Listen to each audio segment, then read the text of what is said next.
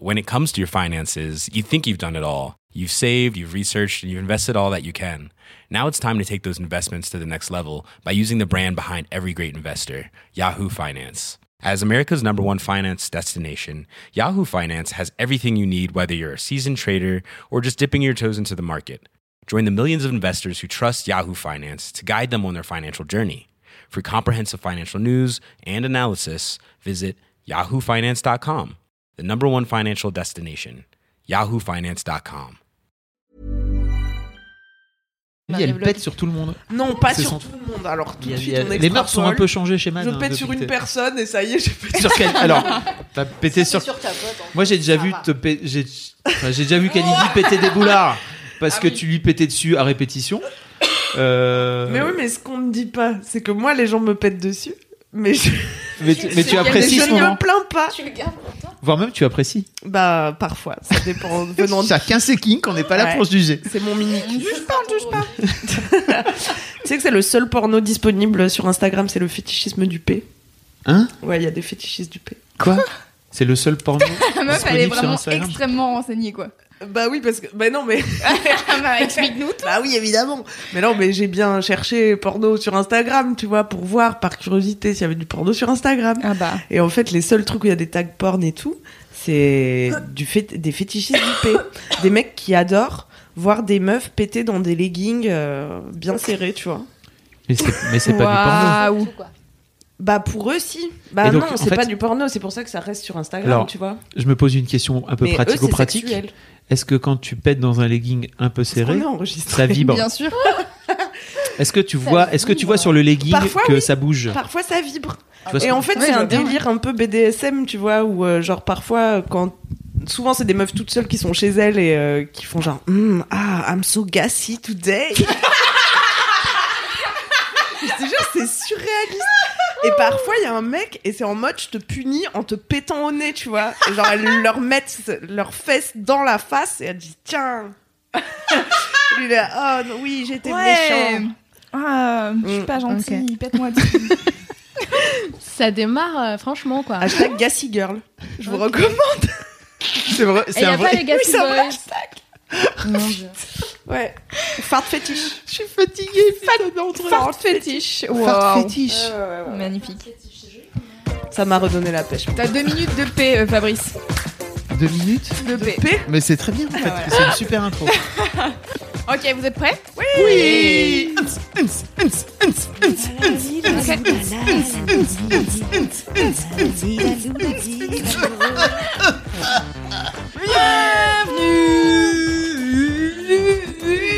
Laisse-moi kiffer. C'est le podcast du kiffé de la digression de mademoiselle.com aka la pistache du podcast français. Tu fais la quinte juste. Ça va vous ? Ça va très bien. Oh, Queen Camille au top de la forme. Toujours au top, j'ai bu des petits cocktails hier, ça n'a pas arrangé mes affaires aujourd'hui. L'alcool à consommer avec modération. Ah oui, je vous le recommande. Consommer avec modération. Mais il faut chanter tout le temps en fait. Non ça j'ai pas su. Ok d'accord, tu ne savais pas, c'est un podcast chanté. Pour, tu vois, savoir les règles quoi. Ah, vous entendez donc une voix que vous ne connaissez pas ? Non, bien sûr, Marion c'est que l'on n'est pas là, mais aujourd'hui, avec nous, Léa Bordier. Bonsoir. Aka Diébor. Ah oui. Diébor qu'on adore, qu'on aime. L'ancienne de Mademoiselle. Bien qui sûr. A aujourd'hui une chaîne YouTube merveilleuse où il y a les chers corps notamment, mais aussi plein d'autres choses. Il y a Nos Aînés, il y a aussi. Vas-y, on va voir si tu connais. Il y a. T'es bien par terre, Léa, t'es mal reçue. Ouais, non, ça va, je suis bien. Non, elle est bien par terre, t'es bien. Je suis vraiment morte. C'est des filles exilées, c'est ça ? Ah, exactement. Il y a un qui est su dans l'histoire. Et alors moi mes vidéos préf désolé mais c'était 2 minutes de chaque mois, un mois 2 minutes que j'ai pas fait depuis longtemps mais ouais. Mais c'est toujours mes vidéos préf. N'hésitez pas, je mettrai la chaîne de Léa dans les notes de ce podcast. Bon, allez tout de suite voir. Oui et puis on a fait une fameuse interview. Mais bien sûr Fabrice. Il y a environ 200. Léa adore passer face caméra. Vraiment. Ah oui. Ouais. D'ailleurs je regrette de pas être filmée là ce soir quand même. Vous en avez plus filmé. C'est ironique ou pas ? C'est totalement ironique. Complètement ironique. Et il se fout de ma gueule. T'as parce pas fait ton propre cher corps alors? Non, je le ferai jamais par contre. Ah ouais? Moi, je lui ai proposé de le faire son propre cher corps. Non, mais en plus, Fab, non. Pardon. Oula. Non, mais c'est très gentil. Mais je me vois pas te répondre quoi. Dans cette interview qu'on a fait ensemble, sûr, tu t'es extrêmement mise à nu.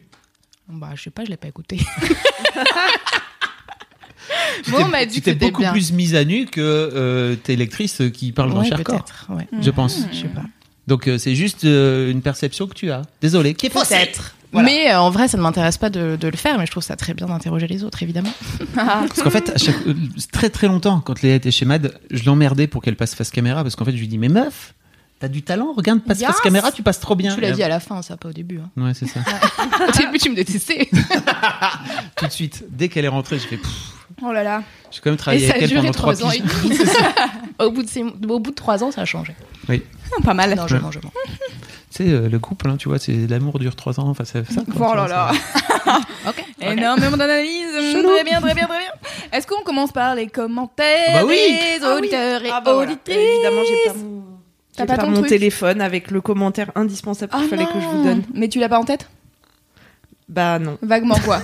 Je sais de quoi ça parle, mais c'est une appli et je pourrais pas vous la donner. Tu vas aller le chercher. Tu vas la chercher. Allez. Alors, les commentaires des auditrices et auditeurs, des auditeurs. Camille, Queen Camille. Ah, d'accord, ok, très bien. Alors, je commence. La dernière fois, on a eu tout un moment où on a expliqué ce que ça voulait dire titre.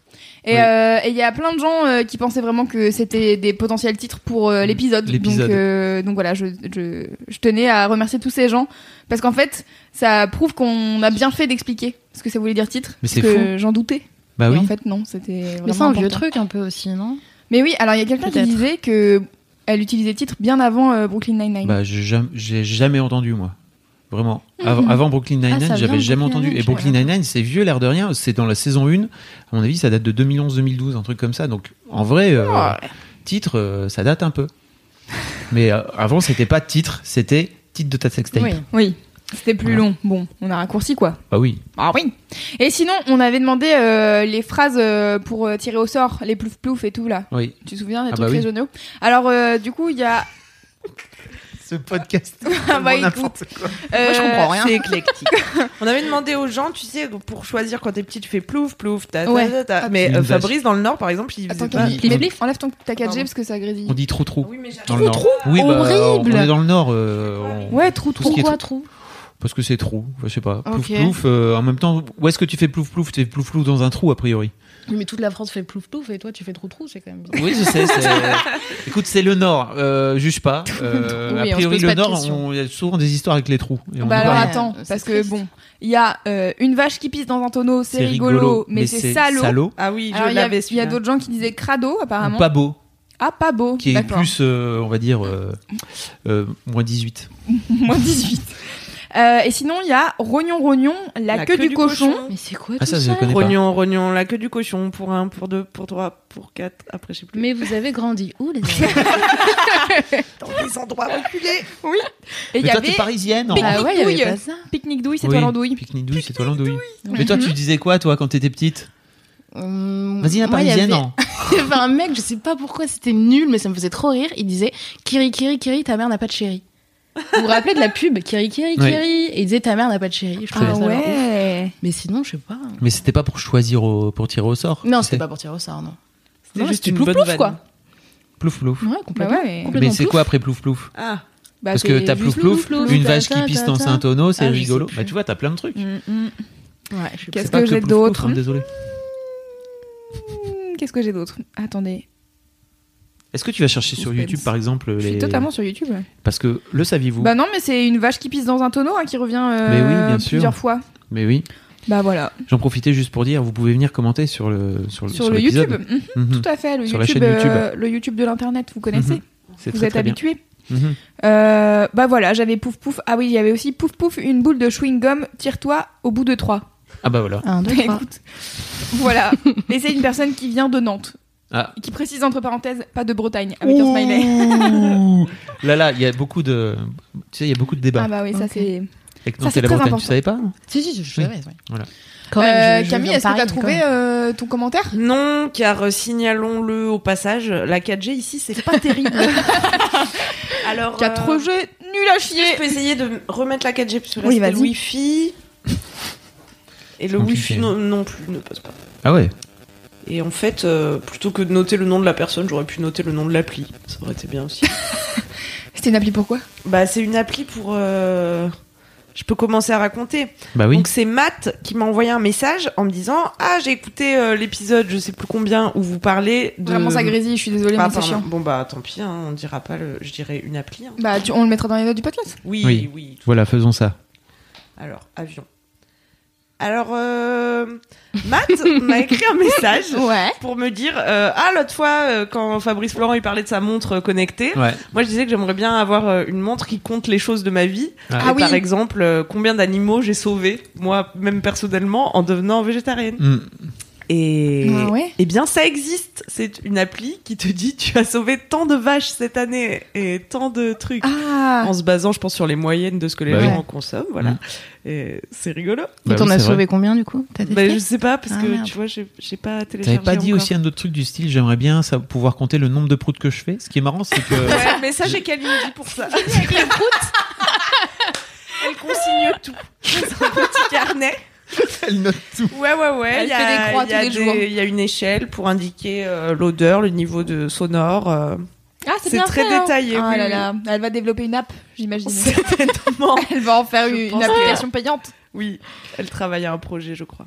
Ça ne m'étonne pas d'elle. Là, elle regarde avec des grands yeux. Elle ah non, mais je découvre. En fait, il y a beaucoup de proutes depuis tout à l'heure. Parce que je sais pas s'il y aura. Mais c'est surtout autour de Queen Cam. Faut le savoir. Vous allez casser mon image sexy et sensuelle. C'est pas tout le monde qui pète de façon extrêmement random dans la rédac. Faut le savoir. Disons que certaines personnes sont plus discrètes que d'autres. C'est ma conviction. Mais ça doit pas être trop dérangeant comme paix, j'imagine. Sinon, tu le ferais pas si c'était un truc vraiment hardcore, quoi. Bah moi ça me dérange jamais si tu veux, mais c'est juste les autres. Ce qui me dérange, c'est quand les autres se plaignent, tu vois. Après ça, j'arrive plus à me concentrer, ils sont là, ils s'agitent. Oh, c'est horrible. Puis ouais.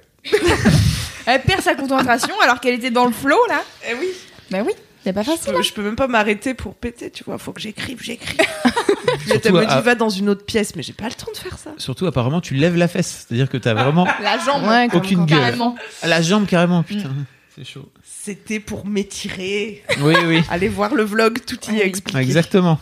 Si vous n'avez pas la ref, je mettrai le lien du vlog dans les notes de ce podcast. Est-ce que on commencerait par les mini-kifs? Est-ce que je peux faire un jingle mini-kif? Ok. Ah mais non, il y a des jingles mini-kifs maintenant, à chaque fois j'oublie. C'est vrai? Il y en a plein maintenant. Bah ouais, il y a des jingles. Oh là là, et on fait un jingle pour le jingle. Ok, jingle du jingle, ok. C'est le moment du jingle des mini-kifs. Les mini-kifs, oui les mini-kifs, je le sais, sera la clé du bonheur de ma journée. Alors, qui veut commencer les mini-kifs? Moi, je veux bien commencer mon mini-kif. Ok. Le mini-kif, et je voudrais commencer par un gros kif, je voudrais le faire à l'envers. Ok, après, le mec a tout après, d'accord, faites vos mini-kifs après. Moi, oh là là. Parce que c'est très important. D'accord. Mon gros kif du moment, c'est notre fucking communauté de lectrices. Vraiment, et je dis pas ça comme ça en l'air, parce qu'il s'est passé un truc un peu compliqué dans ma vie, et dans la vie de Mademoiselle d'une manière générale. Lundi midi, mon meilleur pote, qui est aussi mon associé depuis 13 ans maintenant, qui est mon meilleur pote depuis 20 ans. Il est mort de façon extrêmement brutale. Il a fait un arrêt cardiaque. Et en fait, j'étais pas là, c'était chiant et j'ai pas pu lui dire au revoir et ça a été compliqué pour moi à gérer parce que c'est vraiment une mort brutale. Enfin, j'avais jamais expérimenté la mort brutale. Je sais pas vous de votre côté si vous avez déjà expérimenté ça. J'ai des grands-parents qui sont morts mais ils étaient un peu malades et en fait, on savait tous, tu vois, qu'ils allaient mourir à un moment donné. Donc, il y a toujours un moment où tu vas les voir, tu sais, tes grands-parents leur faisant un bisou, en leur disant à bientôt, machin, enfin bientôt, salut, et puis c'était cool, et puis en fait t'as une vraie discussion. Là avec Denis, ça n'a pas été possible, quoi. Il est mort comme ça, même pas du jour au lendemain, c'est carrément d'une heure sur l'autre, quoi. On travaillait avec lui, avec Mimi et Clem, pas plus tard qu'une heure avant qu'il meure, quoi, donc c'était assez compliqué. Et donc j'ai fait une lettre que j'ai publiée hier ou avant-hier, donc c'était... Par rapport à la chronologie du podcast quand ça va sortir, c'était la semaine d'avant. Non, si, c'est ça. Oui, c'est ça. C'était la semaine passée et j'ai pleuré énormément. En fait, le jour où ça s'est passé, vraiment, j'ai eu beaucoup de mal à pleurer parce que c'était un vrai choc pour moi. Et j'ai très très pleuré beaucoup. J'ai publié cette lettre qui était, enfin, en tout cas, comme ça en une heure vraiment, en pleurant, en chialant ma vie vraiment. Et les commentaires ont été fous, quoi. Vraiment, les commentaires ont été dingos. Et ça a été fabuleux de voir ça, de voir les gens qui ont envoyé des messages d'amour, de soutien par tous les canaux possibles et imaginables et tout. C'était vraiment génial. Et ce qui est cool aussi, c'est que ça a permis à ces enfants, en fait, de se rendre compte à quel point Denis comptait pour les lectrices et les lecteurs de Mad, parce que eux, je pense qu'ils voyaient tout ça d'un peu loin. Il a deux grands enfants, il a une fille et un fils qui ont 30 et 26, un truc comme ça. Et en fait, je pense qu'ils ont été hyper étonnés de voir à quel point c'était enfin voilà, ils comptaient en fait pour les lectrices de Mad d'une manière générale. Sur le forum, les commentaires ont été super, vraiment, c'était fou. Sur Facebook, etc. Et puis plein de gens qui m'ont, moi, envoyé des messages. Il y a eu des anciennes aussi, je voudrais leur dire merci. Je sais pas si elles écoutent, les anciennes, elles écoutent nos podcasts, mais plein d'anciennes qui m'ont envoyé des messages. Denis a plus ou moins bossé, en fait, avec, en fonction des générations, on va dire. Il a été plus ou moins présent en fonction des années. Et c'est vrai qu'il a bossé plus, par exemple, avec, à l'époque de Jack Parker ou avec Sophie, ou en fonction, après des années, il a aussi beaucoup bossé avec Esther plus récemment. Ouais. Mais alors plus, on va dire, de façon un peu plus sporadique, quoi. Et voilà. Donc voilà, merci beaucoup les lectrices. En fait, c'est fou. Je sais pas où il est, mais en fait, j'espère qu'il a pu lire un peu tout ce que vous avez pu dire sur lui. C'était fou, quoi. Moi, ça m'a fait beaucoup de bien. Et je pense que ça fait beaucoup de bien à plein de gens. Et je suis content parce que pour l'instant, j'ai pas réussi à pleurer. Voilà. Des filles qui vous suivaient en plus depuis Pimkie, où vous êtes rencontrés, qui disaient waouh, on vous lisait déjà il y a 1000 ans. Ouais. Ça, c'est ouf. Vous aviez monté un média. C'est ouf, vraiment. Ouais. Les meufs qui sont venues et qui savaient pas qu'en fait Move and Be, c'était vous. Move and Be, c'était nous. Et qui disaient je découvre en fait que vous étiez derrière Move and Be, et en fait ça m'étonne pas. Il y en a plein après qui savaient, en fait, qui ont suivi un peu Mad, et enfin qui ont suivi Move and Be et qui sont venus sur Mad après. C'est fou vraiment ce truc de on était avec Kian Kojandi, il est venu jouer à Lille vendredi dernier, il était avec Navo et en fait on est allé bouffer à 4 après avec ma femme, avec Kat, dans un resto, et en fait c'était trop marrant parce que la meuf dit elle nous file les cartes et tout, et puis elle me dit merci pour tout. Je fais oui, pourquoi? Elle fait en fait je lis Mademoiselle, et en fait avant ça j'étais sur Move and Be, et en fait je vous lis depuis que j'ai 13 ans et aujourd'hui j'ai 30 ans, et en fait vous m'avez vraiment accompagnée depuis que je suis toute petite. Et en fait elle me donne son prénom, elle me donne son pseudo en plus. À l'époque sur le moment je capte pas, et après je me rends compte qu'en fait c'est effectivement une meuf qui était sur le forum depuis des plombes, et à qui en fait j'ai renvoyé un petit message après parce qu'elle m'a hâte sur Twitter.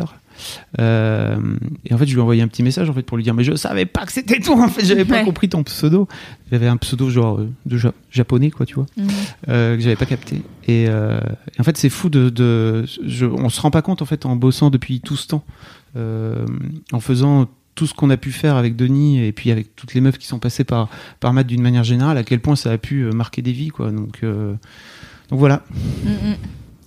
Et c'est fou à quel point Denis était présent sur le forum, je trouve. Elles ont toutes eu des réactions en disant oh là là, toutes ces super interventions et tout. Et c'est surtout, moi, j'ai découvert en lisant ton article qu'il avait fait une interview sur Mademoiselle. J'étais là genre « Ah, je savais pas !» En 2008. Je savais pas du tout qu'il était intervenu sur Mad, tu vois, en tant qu'intervieweur, et du coup, ça m'a fait... En fait, il faisait pas mal de petites brèves, en fait, à une époque où on avait un format de brève qui était vraiment, pour le coup, très, très brève, et qui apparaissait sur le site sous forme de brève. Et donc, il a écrit pas mal d'articles, mais qui étaient plutôt des occasions de lancer des sujets de forum, parce qu'à l'époque le forum tournait beaucoup plus que ce qui tourne aujourd'hui. Donc il faisait ça beaucoup. Mais c'est vrai que cette interview de Jean-Louis Aubert, en fait, quand Denis avait 57 ans, donc il a vraiment baigné dans l'époque téléphone, quoi. Ouais. Et donc Jean-Louis Aubert a ressorti d'ailleurs on était allés voir ensemble à Lille en concert, c'était fou, quoi, parce qu'il était tout seul sur scène, et il faisait un concert tout seul, en fait, avec juste une guitare et des pédales, et en fait il faisait des boucles. Voilà. Et c'était ouf à l'époque. Et en fait, quand il a ressorti un album après cette tournée-là, et sa maison de disques m'avait dit « J'ai moyen d'avoir Jean-Louis Aubert, est-ce que ça te dit ?» Et en fait, j'ai tout de suite appelé en lui disant « Mec, tu veux pas faire cette interview ?» C'est trop marrant en plus, parce que je mets... donc on a publié ça, je pense, en 2008. C'était sur Dailymotion, bien sûr. Oui. Et en fait, je fais « Voici une très très longue interview !» Et en fait, l'interview, elle dure 26 minutes. Ah ouais, à l'époque. Aujourd'hui, on fait des interviews de 3 quarts d'heure, 1 heure, facile, quoi. Mm-hmm. Tu vois, mais à l'époque, c'était vraiment le format d'interview plus long. Et puis, enfin voilà, c'était cool de... J'ai retrouvé en fait ce truc et c'était cool de réentendre sa voix. Et c'est vrai qu'il était tout impressionné en fait par parler à son idole, ouais. À son idole de quand il était môme, quoi, tu vois. Donc c'était hyper intéressant. Et en tant qu'ancienne, je peux dire aussi que ça nous a... tu sais, je garde contact évidemment avec plein de teams d'anciennes et on s'est tout écrit, genre vraiment. Tu vois, t'as le lien qui ressort de Mademoiselle, peu importe... tu vois, bidule qui va à droite, etc. On s'est tout écrit et c'est vachement important. Et on s'en est rendu compte qu'on avait ce lien, quoi. Ça m'a hyper touché. Vous m'avez tout envoyé des messages. Vraiment, c'était très, très touchant, quoi. J'ai dit que j'allais pas pleurer. Voilà. Ok. Tu veux qu'on passe à un autre sujet, du coup, comme ça, tu pleures pas ? Non, et juste moi, pour un truc drôle sur le forum... pleurer, en plus, ça me dérange pas. Je veux bien pleurer. Hein. J'ai pleuré beaucoup. C'est juste que... il y a un moment donné où faut arrêter de pleurer, quoi, c'est relou. Mais, et je me suis dit, tu vas pas t'empêcher de pleurer, mon poteau. Tu t'es fait chier à faire une thérapie pendant 2 ans pour accepter tes émotions. Donc il y a un moment donné où, en fait, si ça pleure, c'est pas grave. Voilà, tu pleureras. Tout va bien. Mais t'as une meuf sur le forum qui a fait une putain de blague quand même dans tout ça. Par rapport, franchement. C'était génial. Et c'est osé et c'est bien en même temps, tu vois. J'ai trouvé ça trop drôle. Parce qu'en fait, Denis, il y a un moment où il s'était mis un gros paquet de... Enfin, en fait, dans l'histoire du Forum de Mad, en 13 ans, il y a eu des hauts et des bas dans nos relations avec les lectrices d'une manière générale. Et en fait, il y a eu des moments sur le forum qui étaient un peu plus compliqués que d'autres, mais je pense que c'est le cas de plein de communautés en ligne. Et en fait, Denis, il passait son temps à se prendre le bec avec les meufs du forum. Et donc... je sais plus comment ça s'est passé en fait, mais il y a un moment où en fait il est parti déjeuner et en fait je lui ai dit bah Denis est parti déjeuner et en fait après il m'a dit en fait je reviendrai plus sur le forum, ça me casse trop les couilles, j'ai plus envie d'y mettre les pieds. Et donc en gros il est parti déjeuner et après il a plus jamais donné de réponse à ce truc. Et donc c'était une blague en fait qui est restée, alors que je pense que les jeunes membres du forum connaissent pas, mais en fait c'est pour ça que son statut actuel et qui est toujours resté, c'est en pleine digestion en fait, parce que moi à un moment donné comme il était pas là j'avais mis ok en fait Denis est en train de digérer. Parce que vraiment il avait disparu complètement du forum et c'est vrai que donc c'est Roppongi je pense, alors je sais même pas qui est cette fille mais qui a dit écoute je sais Denis que d'habitude tu pars en déjeuner vachement longtemps parce que c'était devenu un running gag en fait entre les lectrices, ah Denis est en train de déjeuner machin. Et elle a dit celui-ci il risque d'être particulièrement long quoi. J'ai pleuré, j'ai ri et j'ai pleuré en même temps en le disant, c'était trop bien, trop chou. Ouais, c'est chou. Ok. Voilà. Bah, merci Fab. Avec plaisir. Ça va Queen Cam ? Ça va. T'avais pas envie de parler de mort, mais tu vois, ça se passe bien. Oui. Est-ce que tu veux faire ton mini kiff ? Attention, c'est pas le même registre. Ah bah, moi, il y a des mecs à poil. Mais c'est pour ça, regarde, tu vois, voilà, laisse-moi kiffer. La force de laisse-moi kiffer. On est dans les émotions et après dans les mecs à poil. Bah voilà. Moi, mais ça procure aussi des émotions. Ah bah oui. Ah. Moi je veux bien entendre ton mini kiff à base de mec à poil. Alors écoute, c'est un compte Instagram que tu vas pouvoir suivre dès maintenant. C'est gratuit, c'est facile. Et ça s'appelle Boys with Plants, comme son nom l'indique. Les garçons avec des plantes. Exactement. Okay. DBG, souvent pas très habillés. Avec des plantes. Trop bien. Mis en scène avec des plantes grasses. C'est toujours des jolies photos, tu vois. Est-ce que leurs plantes cachent notamment leurs attributs ? Oui, c'est pas pornographique. Bah, de toute façon, je pense pas qu'on ait le droit de montrer trop de zizi sur Instagram. Non, malheureusement. Mais ça fait quand même plaisir de voir des hommes nus, moi, je trouve. Des torses. Non, mais attendez, il y a un vrai propos derrière. Ça fait plaisir de voir des torses. Non, mais parce que les corps des mecs sont pas assez sexualisés, tu vois. Moi qui suis fan de corps de mecs, j'aimerais avoir une offre aussi pléthorique que ce qui est à la disposition des mâles hétéros, tu vois. Voilà, tout simplement. Encore la semaine dernière, je recherchais un cul de mec sur une banque d'images. Pas pour mon plaisir personnel, évidemment. Pour le travail, bien sûr. Pour illustrer un article sur le plaisir anal masculin. Donc, je me dis, je vais mettre un mec en calbute. Les garçons, à aucun moment, ça marche pas. Non. Sauf les homos. Oui. Et, c'est une blague. Je cherche, oui. Touchez-vous la prostate. Nous ne sommes pas homophobes. Vous allez voir, c'est marrant. Et bah justement, donc des très beaux témoignages de garçons qui racontaient, qui se touchaient la prostate, de garçons hétéros d'ailleurs, ça sort bientôt sur Mademoiselle.com. Impossible de trouver un mec en calbute sur les banques d'images. Et je tapais men naked, men skin, underwear, j'essayais toutes les combinaisons possibles. Zéro, mais c'est-à-dire même pas un peu flou qui m'aurait pas convenu. Il y en a pas. Et quand tu tapes les mêmes mots-clés avec woman devant, évidemment, là, c'est le déluge de cul. Bah, bien sûr. Ça... Et donc, comment t'as fini par trouver ? Mais j'ai toujours pas trouvé. J'ai toujours pas de 640. Passe un appel pour qu'on t'envoie des photos. En même temps, tu prends n'importe quel cul, ça reste un cul, non ? Bah oui, bah on prendra le tien. Oui, voilà. Okay. T'en as un dispo. Moi, je veux bien. Bah voilà. Et pareil, je sais plus pour quelle vidéo on voulait des magazines un peu kinky, mais qui mettent en scène des mecs. Et ben, ça existe, mais que gay, quoi. Ouais. Alors, c'est des mecs, mais c'est dans... des délires clichés, gays. Mais t'as trouvé ta voix après Mademoiselle, je pense. Ouais. Oh, photographe. Lancer un magazine avec des mecs de... Qui s'appellera Playgirl. Et ce sera... Déjà, ça y est, c'est lancé. Ça va être bien. Les meilleures idées. Envoyez-moi vos CV. Envoyez-moi vos books. Et donc, Boys with Plants. Et ben, Boys with Plants, voilà. Mais le petit eye candy quotidien quand on aime le végétal. Non, pas forcément. Est-ce que t'as des mecs... on veut voir, c'est dur de pouvoir voir. Mais attends, on n'a pas le droit de mettre la 4G. Ouais. Mais c'est bien, ça change un peu des chatons. Bah, j'en avais marre des chats, je m'en fous des chats. Les plantes. Mais je crois qu'il y a aussi un compte avec des hommes avec des chats. Ouais. Mais avec les plantes, est-ce qu'ils te disent quelles plantes c'est ? Afin que tu les achètes. Je crois pas. Tu peux pas acheter les mecs, mais achète les plantes. Je crois pas qu'ils poussent le détail. Dommage. Ils sont pas assez botanistes. Non. 4G et... Boys with Plants. Oui, attends, je te jure. Il y a du monde dessus ? Mais ouais, c'est suivi quand même. Attends, on est... Comme ça, je me sens moins seule, tu vois.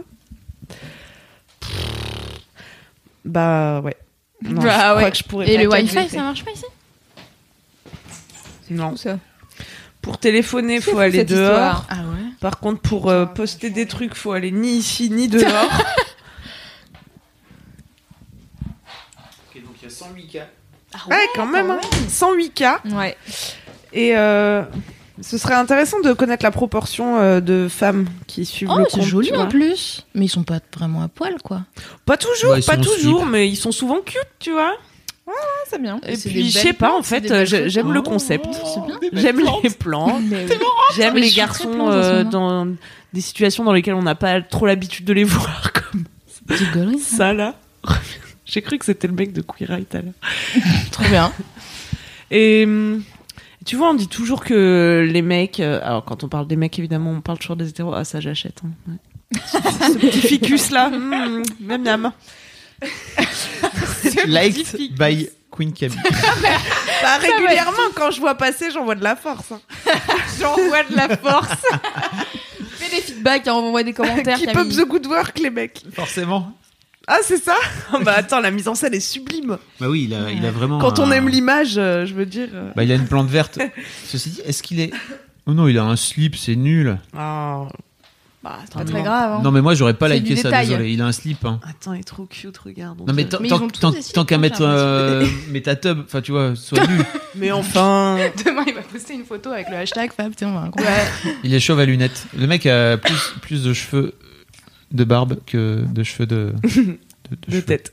De cheveux de tête. Plus de poils de menton que de poils de tête. Et t'as trouvé comment cette chose ? Mais je sais plus, je crois que c'est en tapant porno sur Instagram. Non, je crois que c'est une amie qui le suivait et qui me l'a conseillé. La meuf a liké vraiment toutes les photos. Ah ouais, celle-là est trop belle, arrête. Ouais. Bah ouais, c'est vrai qu'il y a des belles photos. Non, mais vraiment, c'est mon mini-kiff, tu vois, c'est mon bonheur au quotidien. Mais en plus, c'est pas des photos de merde. Mais ouais, c'est ça, mais il doit y avoir des vrais trucs derrière. Tu penses que c'est suggéré sur la taille de son pénis ? Peut-être qu'il y a là une métaphore. Et les mecs, ils sont identifiés sur le truc. Tu likes, je sais pas exactement d'où viennent les photos, tu vois. Je pense que... Ouais, si. Je pense que ça vient... Non, oui, ça vient de comptes... Ah si, ils taguent les noms des plantes. Ouais. Ah, des Plants of Love. Et les comptes des garçons, quand ça vient d'autres garçons. Peut-être un truc de comédien. Ils produisent pas de contenu, quoi. Ouais, ils ripostent. Ouais, voilà, ils ripostent. Et ce que je voulais dire, c'était que... On dit toujours que les mecs... Ah bah tiens, tu veux un boule de mec. En voilà un beau. Ah bah oui. Le mec est clairement un boule. On est sur un bon boule. Joli cactus. Joli cactus. En gros, c'est un mec qui tient un cactus dans la main et il a un bon boule. Un excellent boulard, ouais. Ses fesses. Oui. Qu'est-ce que tu voulais dire donc ? Je voulais dire, oui, qu'on dit toujours que les mecs sont visuels et que les filles, c'est dans la tête et tout, qu'il faut les exciter, que du coup, il faut être romantique et il faut qu'elles soient détendues et tout. Mais non, moi aussi, j'aime bien regarder des beaux culs, hein, t'as vu ? Ouais. Bah, c'est important de le rappeler. On dit aussi que les filles, elles pètent des paillettes, on voit bien avec toi que c'est pas le cas. Ouais, ça, c'est sûr. Voilà. Mais tu vois, pourquoi on dit ça aussi ? En fait, si on nous proposait dès le plus jeune âge de la pornographie en masse, comme on le fait pour les hommes, peut-être qu'on serait un peu plus visuel, tu vois, si on avait des magazines et des culs de mecs sur les banques d'images. Si les hommes étaient de manière générale plus sexualisés, on serait peut-être un peu plus visuel. Bah, n'hésite pas à monter ton fucking magazine. Mais ouais, tout un bise à faire là. Ouais. Franchement. C'est quoi le nom, Tony ? Playgirl. Playgirl. C'est pour Playgirl. Oui, j'ai compris quand même. J'ai la ref. Le mec donne la ref au cas où. Je te dis, hein, au cas où. Non mais on sait jamais, titre. Hein, voilà. Ah, ça serait bien. Il faut que tu bloques ça hein, avant que l'épisode sorte. Fais-toi un business plan. Hein. Playgirl.fr. Ouais. Yes. Ça part trop en bien. Prod. Ça part en prod. À moi de faire mon mini-kiff ? Oui. Ouais. Alors moi, mon mini-kiff, c'est Iseult, qui est la meilleure meuf. Alors Iseult, si vous connaissez pas, c'est une meuf qui a fait la Nouvelle Star il y a des années de ça. C'était en 2013. Ouais, ça doit être ça. 2013. L'aventure a donné une date, mais bravo. Et en gros, elle a fini demi-finaliste. Elle a pas gagné alors que c'était la meilleure d'entre nous. Qui a gagné ? C'était Mathieu et je saurais pas dire son nom. Vraiment, Mathieu a fait un album un an et demi après et on l'entend plus quoi. J'ai pas entendu parler Mathieu, de lui. Il avait des cheveux. Ah non, je confonds avec celui de la Star. Il avait des bouclettes. Mathieu, il avait des cheveux. Il y a eu tellement de Mathieu. Tu vois un mec qui avait des cheveux à la Nouvelle Star. Ah bah oui, c'est Mathieu. On peut chanter un extrait d'Iseult. Bah, c'est plus rien à perdre ça. Rien à prouver. Ouais. Merde. Presque. Ah oui, rien à prouver. C'est très grave, à putain. De l'oseille. Je l'adore. Oh, j'ai plus rien à prouver. Voilà. Donc ça, c'est son nouveau single. Donc allez l'écouter. Quand on chante, c'est pas très bien. Mais donc Iseult est une meuf chambée que du coup je suis depuis la Nouvelle Star et que j'adorais regarder dans ma télé. J'étais là, oh ouais, c'est bien ce qu'elle fait et tout. Après, je l'ai vue sur Mademoiselle.com quand j'étais lectrice. Elle a fait un street style, elle a fait une session acoustique de son morceau La Vague. Et puis dernièrement, je la suis sur les réseaux sociaux. Et là, je commence à voir qu'elle commence à teaser qu'elle va sortir des morceaux et tout. Je suis là, bon. On va la faire venir en session acoustique. Alors, je la fais venir en session acoustique. Qui teasait ça. J'ai l'impression que ça date, tu vois, qu'elle en parle depuis longtemps. Oui, ça fait longtemps, ouais. Je pense qu'avec les premières parties d'Angèle, ça l'a peut-être aidé, tu vois, à sortir tout ça. En gros, moi, je la contacte il y a quelques mois pour lui dire, hé, meuf, j'ai vu que t'avais sorti un morceau qui s'appelle 5 heures. N'hésite pas à venir chez Mademoiselle faire une session acoustique, que je vous mettrai dans les notes de ce podcast. Et en fait, elle est venue et puis elle commence à nous dire, ah, mais en fait, oui, en effet, elle est pote avec Angèle, elle commence à faire les premières parties et tout. Et là, en fait, ce 12 février, j'ai été la voir à son premier concert. Donc, en fait, pour raconter un peu l'histoire, mais vous pourrez aller écouter, elle était en soi gentille avec Clémence. Mais pour raconter un peu l'histoire, elle a été signée en major, donc en gros label de musique. Et c'était un peu l'arnaque. En fait, elle était ado, elle connaissait pas trop le milieu de la musique et tout. Et puis, en fait, elle s'est un peu fait embarquer contre son gré à faire des trucs qu'elle voulait pas spécialement faire. Et du coup, là, ça y est, elle a rompu son contrat et elle se lance en indépendante. Et elle est avec des managers qui sont belges, d'où le fait qu'elle a des contacts en Belgique. Et donc, elle a fait les premières parties d'Angèle sur quelques concerts. Et elle a sorti son premier single qui s'appelle Rien à prouver, qui est très bien. Et je l'ai vue à son premier concert à elle, donc où elle avait une première partie qui jouait pour son concert à la Boule Noire. Et c'était trop bien. Et elle était trop émue. Et c'était vraiment... moi qui suis très empathique, j'ai ressenti les émotions. Et franchement, elle a chanté Rien à prouver avec sa backeuse, elle se tenait la main à la fin et elles avaient les larmes aux yeux, elles étaient trop mignonnes. Et elle a fait tout son concert, il y avait Chilla en invité et Joker. Et c'était grave cool. Ils ont donc il y a un single qui, enfin, j'imagine un single qui sera bientôt sorti avec Angèle en featuring. Bref, il y a plein de super, il y a plein de super morceaux. Du coup, j'ai découvert tous ces nouveaux morceaux et avec. Parce qu'elle a pas sorti encore son album. Ça. Non, okay. Elle a pas encore sorti son album. Ils sont en train de teaser petit à petit, je pense. Et donc voilà. Donc c'était trop bien de la voir sur scène. Elle était trop contente d'être là et elle, enfin. Tu sens qu'elle revient de loin, entre guillemets, et qu'elle est trop contente de voir que les gens viennent pour son concert. Pour elle, ils ont payé une place de concert, et elle est là.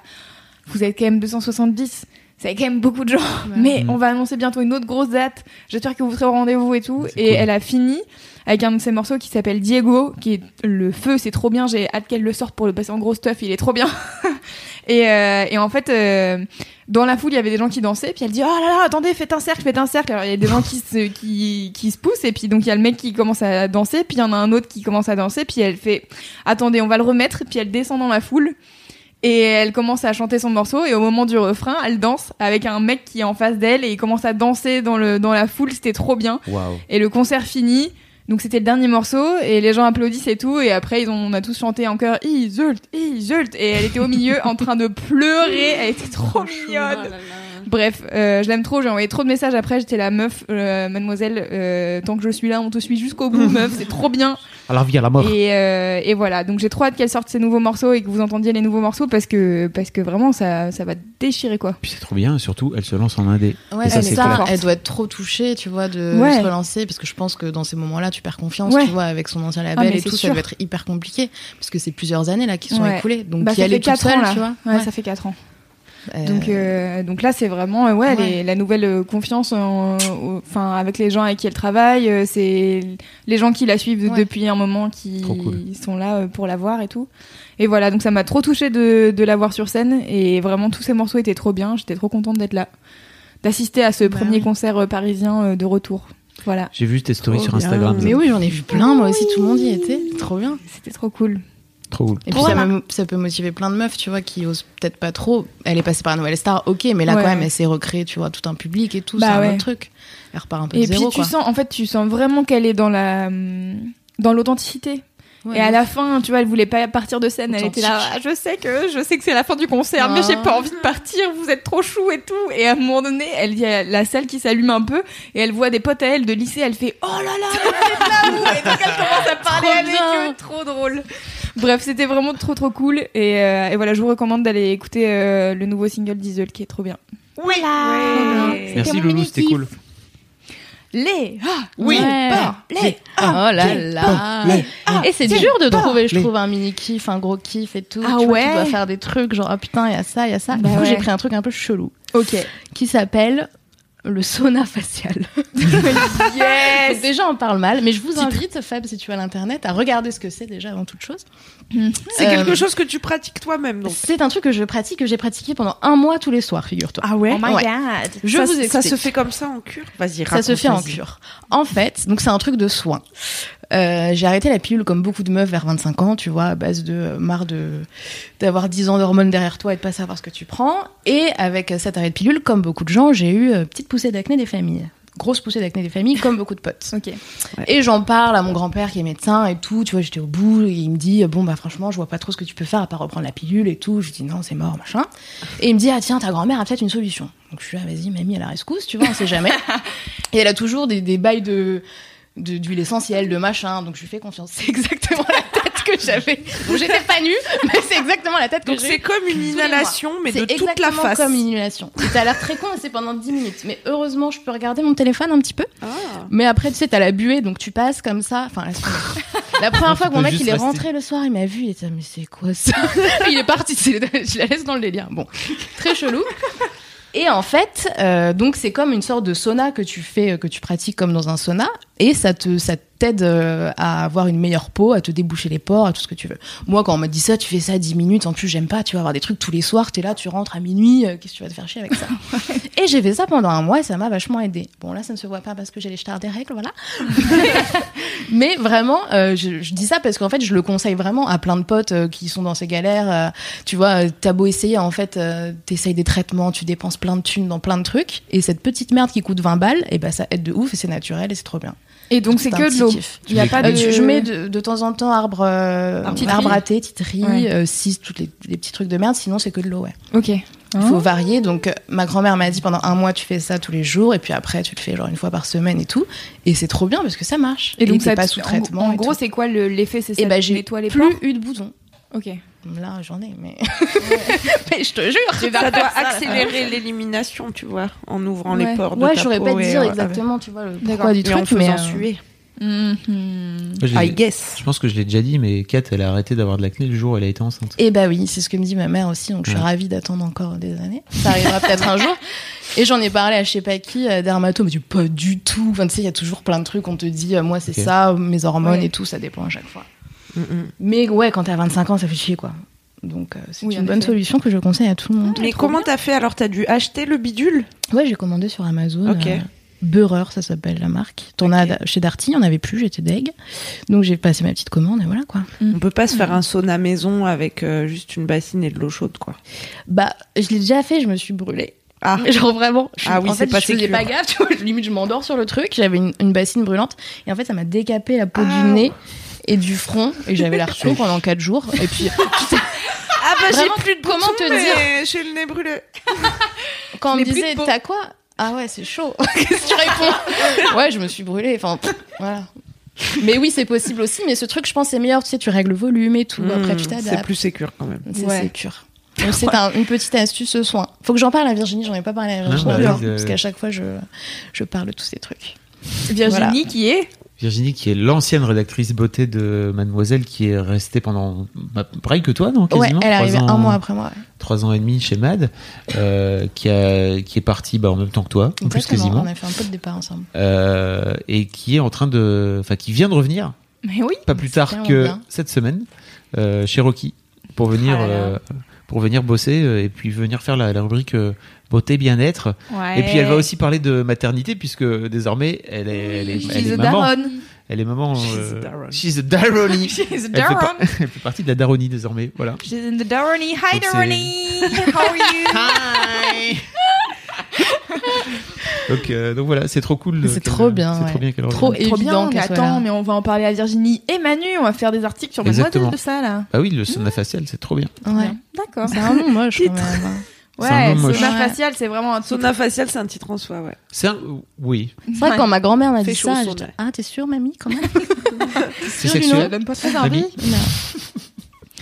Du coup, Fab, est-ce qu'on passe à ton mini-kiff? Oui, je veux bien qu'on passe à mon mini-kiff. Alors, je voulais vous parler d'un podcast en anglais. Oh my god, yes! Ouais. Pourquoi? J'ai dit oh my god, yes! Ah, yes! En vrai, la prochaine fois, je vous parlerai d'une BD, je vous tease, parce que j'ai relu une BD ce week-end que j'avais lue il y a 3 ou 4 ans. Pourquoi tu parles d'un podcast alors? Si t'as envie de parler d'une BD. Je me souviens plus du putain de titre. Et j'ai cherché tout à l'heure pendant 1 heure sur YouTube, sur Google. Titre BD YouTube, perdu. Mais en plus, c'est trop compliqué. Est-ce que je pourrais vous le c'est quoi l'histoire pendant des plombes? Bah voilà, mais en fait, je me souviens plus du putain de titre. D'accord. Et ça me rend fou. En plus, parce que je sais que c'est un adjectif. Je sais exactement, genre, à quoi ça ressemble, mais j'arrive pas à remettre la main dessus. Ok. Ah là là. Mais la main sur l'auteur et sur le titre. Ouais, et j'ai même tapé dans le Google, genre, le pitch. Ah putain, t'as fait ça. Ça, c'est la déprime quand tu dis ça. Et je me suis dit, putain, mais mec, t'as Alzheimer. Et puis après, je me suis dit, non, c'est juste, t'as une semaine compliquée. Bah oui. Ouais. Bon, la prochaine fois, alors. Bah ouais. La prochaine fois, je vous parlerai de cette BD. Parle-nous d'un podcast qu'on peut pas écouter en attendant. Un podcast. Ah bon? Non, je rigole, moi, je suis anglophone. Moi, je suis prête pour la podcast. J'ai découvert un podcast il y a quelques années maintenant, un peu par hasard, où je fais régulièrement comme ça des retraites, n'est-ce pas? Je me casse pendant 2-3 jours tout seul pour faire le point sur ma vie, mon œuvre et puis souvent ma boîte, parce que c'est souvent un peu l'objectif. C'est-à-dire, il en a marre de sa boîte, il part 3 jours, il fait « Ouah, fou !» Ah mais en fait, il pense qu'il y a ça bon entre eux. Non, je me barre pas parce que j'en ai marre de ma boîte. Je me barre pour me dire, ok, qu'est-ce qu'on fait par exemple cette année ? Et tu vas où ? Ça dépend en fait. Parfois, je vais souvent dans une destination ensoleillée de base, ouais. Mais en France, hein, je vais pas genre super loin. Je prends le TGV, et puis je vais dans le sud. Là, il y a une année où je suis allé à Arles. Ah, j'adore Arles. Il y a une autre année où je suis allé dans la banlieue d'Avignon. Ouais, tu vas pas dans les trucs reculés non plus où tu captes ni internet ni... Parce qu'il y a des gens qui font ça, tu sais, quand ils partent quelques jours. En fait, j'utilise pas internet, quasiment pas. J'ai juste... Qu'est-ce que t'as dit ? J'ai dit des conneries. Elle a dit qu'elle adorait la banlieue d'Avignon parce qu'elle adore Arles. Et sinon, je suis allé à Biarritz aussi, une fois ou deux. D'accord. C'était cool. Bref. Et donc, je m'étais foutu des podcasts, en fait, pour me dire, tiens, en fait, c'est cool, ça va me nourrir et je vais écouter des trucs. Et j'ai découvert un peu par hasard ce podcast qui s'appelle Reboot. Comme Reboot en français. Comme redémarrage. Comme bot encore. Non. Sorry. Elle a regretté dès qu'elle l'a dit. Et en fait, si vous avez écouté avant ça le podcast Startup, je sais pas si t'as écouté le Startup de Gimlet Media. Voilà. Fait par Alex Bloomberg. Exactement. Ils viennent de vendre à Spotify leur boîte d'ailleurs, Alex Bloomberg et Gimlet. Cling, cling, cling. Beaucoup d'argent. Cling, cling, cling, 250 cling. Millions de dollars. Ok, donc... Réexpliquons. Gimlet Media, c'est une boîte de podcast américaine faite par Alex Bloomberg, qui est un mec qui a fait un podcast quand il créait sa start-up de podcast. Okay. Il en a fait un podcast en disant bah voilà, je suis entrepreneur et je vais faire des podcasts. Donc du coup, mon premier podcast, ça sera sur ma création de boîte. En fait, ce podcast a cartonné parce que il enregistre plein de trucs que t'entends pas en fait en vrai, c'est-à-dire que il enregistre des conversations avec sa meuf où il est en train de douter, il y a un moment donné où il se dit tiens en fait c'est le moment de trouver un associé et en fait ils ont chacun un enregistreur. En fait ils sont en train de débriefer sur est-ce que j'y vais ou j'y vais pas avec leur meuf respective, enfin de chacun de leur côté quoi. C'est ouf, vraiment c'est complètement ouf. Et donc il y a un épisode où Alex Bloomberg, ce fameux Alex Bloomberg qui est en train d'avoir sa première, il a 40 balais je pense quand il lance ce truc, peut-être même un peu plus, il a sa première expérience d'entrepreneur, ça lui secoue un peu le cul, quoi, tu vois, il est là, wow, ok, ça secoue beaucoup, je pensais pas que ça secouait autant. Et il a tout un épisode où il fait une séance de coaching avec un mec qui s'appelle Jerry Colonna, où il pleure d'ailleurs. Le mec finit toujours par lui l'amener... En gros, hein, ça tourne toujours autour des darons chez les mecs. Ok. Spoiler alerte. Mais donc, il finit par l'amener autour de son père et de sa nécessité pour lui d'avoir la validation de son père, etc. Le mec pleure. Donc, Alex Bloomberg pleure pendant ce truc. Et ils enregistrent tout ce truc et c'est intact. Vraiment, il n'y a quasiment rien de cut. Ça dure 1 heure. Et ça m'avait hyper vraiment touché et je me suis dit qui est ce mec ? J'ai cherché et en fait il s'avère que ce mec a aussi un podcast où il enregistre des sessions de coaching avec des, alors il y a des patrons, il y a des professionnels, enfin il y a des fondateurs de boîtes, il y a des professionnels, il y a des gens qui ont vécu des deuils, enfin c'est vraiment très très large. Alors en général ça tourne plutôt autour du boulot et en fait pendant 1 heure ils enregistrent la séance de coaching avec cette personne. Alors c'est une sorte de thérapie un peu accélérée quoi, où d'une manière générale ils se retrouvent avec des gens qui ont un peu conscience de ce qu'ils sont et de leurs faiblesses et de leur fonctionnement etc, mais en fait peu importe c'est toujours hyper intéressant et en fait, quoi qu'il arrive, vous pouvez écouter n'importe quel épisode. Ça va parler d'un mec qui est pas du tout dans votre game où vous avez a priori aucun lien avec cette personne ou aucune similitude. Vous allez toujours trouver des trucs en fait que vous allez pouvoir vous appliquer à vous-même quoi qu'il arrive. Et ce podcast donc s'appelle Reboot. C'est une discussion d'1 heure. Alors le seul truc que je trouve relou, c'est qu'en fait ça se passe souvent par Skype et j'aime pas trop ces podcasts où il y a le son, il est un peu chum. Mais peu importe, en fait, ça vaut vraiment la peine de passer au-dessus de ça. Et d'écouter ce podcast en fait c'est trop cool. Alors certes il faut parler anglais, ceci dit d'une manière générale son anglais à lui est assez compréhensible, il parle pas avec un gros accent du fin fond de l'Arkansas quoi. Et c'est vraiment fabuleux de toute façon quoi qu'il arrive, la façon dont le mec arrive à aller chercher les gens en moins d'1 heure et globalement ça chiale toujours plus ou moins quoi tu vois à un moment parce qu'il appuie sur tout le temps sur les bons boutons C'est génial. Donc vraiment, si vous parlez anglais, je vous invite à découvrir ce podcast qui s'appelle Reboot. Est-ce que c'est que ce mec-là ou ils sont plusieurs ? Parce que j'ai l'impression que je vois ce que c'est ce podcast, parce que j'ai l'impression d'en avoir déjà parlé avec toi, et que sur la cover du podcast, ils sont genre 5 ou 4. Ils sont plusieurs en fait, parce qu'à la base, c'est une boîte qui organise aussi genre des séminaires de boss, des retraites, etc. Donc je pense que la boîte, ils sont plusieurs. T'as toujours un mec, je sais pas trop qui il est, qui fait des intros. Mais je pense que c'est plutôt Jerry, c'est souvent Jerry Colonna en fait, qui fait le coaching. D'accord. Et, donc oui, mais je pense que on parle du même. Mmh, je vois, oui. Ils sont 4. Voilà, exactement. Trop bien. Ça a l'air bien. Et est-ce que t'en as genre un à conseiller en particulier ou... est-ce que genre celui de Alex Bloomberg, il fait partie du podcast Reboot ou il faut aller le chercher sur Startup ? Non, il faut aller chercher sur Startup. Je mettrai le lien directement si vous voulez écouter. Alors c'est peut-être plus... Je pense que ça... Quoi qu'il arrive, je vous invite, si vous parlez anglais, je vous invite à écouter Startup parce que c'est pareil, au-delà de juste l'histoire de l'entreprise, c'est surtout une histoire humaine en fait. Il parle de lui, ses propres prises de tête. Comment on fait pour monter une boîte ou monter un projet ou monter c'est toujours un peu les mêmes mécanismes. Oui. Avec des gens dedans. S'entendre etc. avec les gens. Exactement. Et donc oui, je linkerai directement le truc.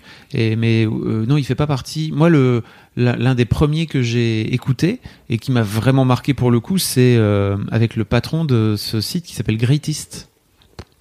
Qui est un site de... Alors que... Enfin, moi, je le connaissais un peu de loin, en fait, mais c'est marrant parce que je suis tombé dessus un peu par hasard. C'est un site un peu de LC qui est à la fois très food. Il y a des exercices aussi, genre de remise en forme, etc. Et puis aussi du développement perso. Et en fait, le mec raconte comment il a fait pour monter ce site-là et que, en gros, à quel point, je vous spoil un peu, mais peu importe, à quel point il était un petit gros quand il était petit et que il était devenu complètement obsédé à l'adolescence par son apparence. Et bien sûr, ça a toujours un rapport de près ou de loin avec son papa et tout ça. Ok. Voilà. Donc c'était hyper intéressant en fait parce que il l'amène assez rapidement à revenir sur le petit chubby, enfin tu vois le petit mec chubby qui pouvait être un peu joufflu quoi. Et alors que le mec il est pas du tout quoi. Pour le coup au départ il sait pas du tout d'où ça vient et tout. Le gars le fait creuser en fait et ça revient assez rapidement à l'enfance. Mais assez ouf. Pourquoi tu parles de papa tout le temps ? Je n'ai peut-être pas suivi cette... Alors d'une manière générale les mecs qui ont un peu des soucis, qui ont un peu des problèmes, ils ont souvent un problème de rapport avec leur daron. Vraiment, ça revient très très systématiquement le problème de la validation au papa quoi. Mmh. Je vous en parlerai une prochaine fois. J'ai regardé un docu qui est ouf sur la parole des mecs. Je voulais en faire un kiff, mais ça viendra peut-être plus tard. Que j'ai découvert par l'intermédiaire de la sœur de Lamua qui s'appelle Mayua, qui est trop ouf. On adore. Ouais. Qui est ouf, vraiment ce documentaire et zinzin, ça m'a retourné la gueule. Ce sera pour une prochaine fois. Désolé. Très bien, on va commenter. Bah merci pour ce kiff. Avec plaisir. Merci Fleur. Je dab. Du coup, je propose de faire un jingle des gros kiffs. Non, le jingle des gros kiffs. Oui. Ok. C'est le jingle des gros kiffs. Le jingle des gros kiffs. Maintenant. Et c'est l'heure des gros kiffs. Les gros kiffs. Les gros kiffs. Ryan Reynolds here from Mint Mobile. With the price of just about everything going up during inflation, we thought we'd bring our prices down. So to help us, we brought in a reverse auctioneer, which is apparently a thing. Mint Mobile Unlimited Premium Wireless. How to get 30, 30, how to get 30, how to get 20, 20, 20, how to get 20, 20, how to get 15, 15, 15, 15, just $15 a month? Sold! Give it a try at mintmobile.com/switch. $45 up front for 3 months plus taxes and fees. Promo rate for new customers for limited time. Unlimited more than 40 gigabytes per month. Slows full terms at mintmobile.com. Les gros kiffs. Ouais, super jingle. On est super bon. C'était fabuleux. Oh là, c'est fou, là. Hein, alors qu'on improvise. Hein. C'est fou, c'est dingue. Bah, on est en harmonie totale. Ouais. Hein bah, moi, je me suis accordée avant de venir. Hein. Alors, Queen Cam, quel est ton gros kiff cette semaine ? Ah, je commence. Ah oui. Alors, enfin, oui. Alors, mon gros kiff, c'est un tueur en série. Ouais. Car vous le savez, j'aime le crime. J'aime. les gens qui tuent d'autres personnes. Waouh! Ça me fascine, j'aimerais savoir pourquoi, quel est le problème? Non, je sais pourquoi, car j'ai étudié le fait divers. On a déjà longuement parlé, souvenez-vous, de l'affaire Grégory. L'épisode où on était deux à la fois. L'épisode où il n'y avait plus personne. C'était champêtre. Pour expliquer à Léa, on avait dû se barrer avec Marion et moi. Et Fab. Oui, tu te rappelles, Fab. Donc les meufs avaient terminé à deux, c'était triste. Voilà. Ouais. Et en plus, pour parler d'infanticide, donc bon. Ouais, c'était à bonne vibes. D'accord. Léa fait une drôle de tête, vous l'avez dit. Ouais. Pour l'audio-description, comme dirait... l'audio-description. Comme dirait Sebel. L'audio-guide. L'audio-guide. Mm-mm. De qui tu vas nous parler, alors? Je vais vous parler de Ted Bundy. Ah. Oh, bah oui. Qui a vu? Qui a pas vu? Pas moi, j'ai pas vu. Tu spoil pas cette épée? Bah, de toute manière, on sait pitch. En fait, on sait, enfin, tu vois, le pitch. Bundy, tueur en série. Bon, en fait, je peux pas te dire, c'est un mec super sympa, tu verras. Peut-être qu'il a tué 30 meufs. Tu verras, peut-être pas. Il a tué 30 meufs. Ouais, vraiment beaucoup de meufs. Et, enfin, je pense que lui-même se rappelle pas de tout et on sait pas exactement combien. Bah, c'est ça, c'est souvent ça le drame avec ce genre de zinzin, quoi. Ouais. Ils en tuent tellement. Donc alors, ok, alors, c'est pitch rapide. Alors déjà, pourquoi je vous parle de Ted Bundy? Parce qu'il y a un documentaire qui lui est consacré sur Netflix, qui fait 4 ou 5 épisodes, qui durent chacun peut-être... Une heure, là on est vraiment dans le podcast de l'approximation. La moitié des infos. Donc il y a un épisode qui dure de temps. Et alors ça suit son procès en fait. Ça suit l'ordre chronologique des événements quoi. Du coup no spoil, il a été arrêté. Comment? Ouais, no spoil, à la fin il meurt hein, quand même, puisqu'il est condamné à mort et qu'il est donc... J'ai l'impression que Fab il trouve que c'est un spoil, mais c'est pas un spoil. Ah ouais, bah attends, je redis alors, sans spoiler. Mais vraiment, enfin... Normalement c'est pas un spoil. Hein. Alors, comment ça? Mais en fait, je savais pas moi. C'est comme si fallait pas que je te spoil un film sur l'affaire Grégory, tu vois. Non, mais pour la fin, il aurait pu ne pas mourir. Parce que je connais pas tout.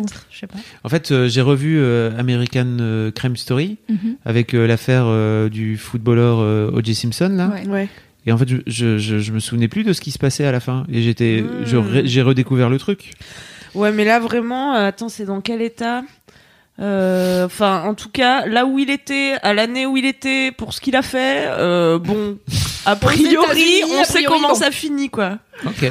Et ça finit, écoutez, mal. Okay. En peine de mal. Je sais pas si j'aurais préféré ne pas savoir, mais bon, voilà, au moins vous êtes au courant désormais. Alors, en tout cas, Wikipédia nous dit qu'il y a environ 30 personnes tuées selon ses déclarations, mais peut-être plus d'une centaine en réalité. Putain. What? Et c'est passionnant parce que la personnalité du mec est vraiment fascinante, c'est-à-dire qu'il est très intelligent, il s'exprime très bien, il est très propre sur lui. C'est comme ça, je pense aussi qu'il arrivait à approcher ses victimes parce qu'il paye pas de mine, tu vois. Il a beaucoup sévi. La bine fait pas de moine. Il a beaucoup sévi sur les campus. T'as dit quoi? J'ai dit la bine fait pas de moine d'une manière très étrange. Pas de moine. La bine fait pas de moine, hein, comme quoi. Hein, tu en série, attention. Hein. Don't judge the book, tiens. Non mais c'est bien de le rappeler. Et d'ailleurs j'y viens. Mais tu vois, par exemple, il allait sur les campus et il rentrait dans les dortoirs et tout et il tuait les nanas comme ça. Et il avait différents modes opératoires du coup, parce que s'il y en a une trentaine, centaine, il a dû changer. Bah, on sait pas trop. Je vous spoile pas sur le mode opératoire. Spoil pas toi, STP. Voilà, je rentre pas dans les détails, ça fera partie de la découverte. Et donc c'est intéressant parce qu'il est comme ça, il a pas l'air d'un tueur en série quoi. Ouais. Et pendant au début de son procès, même si bon, on est quand même à peu près sûr que c'est lui parce qu'il y a quand même du sang dans son coffre, des cheveux d'une meuf, truc. Enfin vraiment, il y a beaucoup de choses qui l'accablent. Mais lui, il clame qu'il est innocent, il est innocent. Il passe des années en prison avant son procès à dire qu'il est innocent. Et pendant son procès, il se défend lui-même. Il a des avocats, mais il assume une partie de sa défense. J'ai pas trop compris la subtilité judiciaire, mais et du coup, il est là, il prend la parole, il explique pourquoi c'est complètement fou de l'accuser. Il a des grands discours philosophiques, tu vois. Il déconne avec le juge. Enfin, c'est vraiment hallucinant. Oui, parce qu'en plus aux États-Unis, on peut filmer dans les salles de tribunal. Oui, donc vraiment, on voit les images. Quoi. Ouais, ouais. Mm-hmm. On voit aussi des meufs lambda qui viennent assister au procès parce qu'elles sont fascinées par le personnage, ça, tu vois. Et voilà. Et donc c'est vraiment glaçant. Ça fait froid dans le dos. Mm. Et ce qui est intéressant, j'ai trouvé, justement, tu vois, l'habit ne fait pas le moine. Et dans tout le documentaire, donc il y a aussi des interviews des gens qui ont participé à l'affaire, de tous les gens qui ont participé à l'enquête, des familles de victimes aussi, je crois. Et bon, bah tout le monde dit que c'est une ordure, tu vois. Il y a un gars qui dit à un moment, je sais plus comment il dit ça, mais c'est super violent. Genre, c'est une merde qui a une forme humaine, tu vois. Et moi, je suis pas d'accord. Comment ça ? Je viens de défendre Ted Bundy. Le podcast du kiff, de la bonne humeur. Bah, en fait, comment dire ?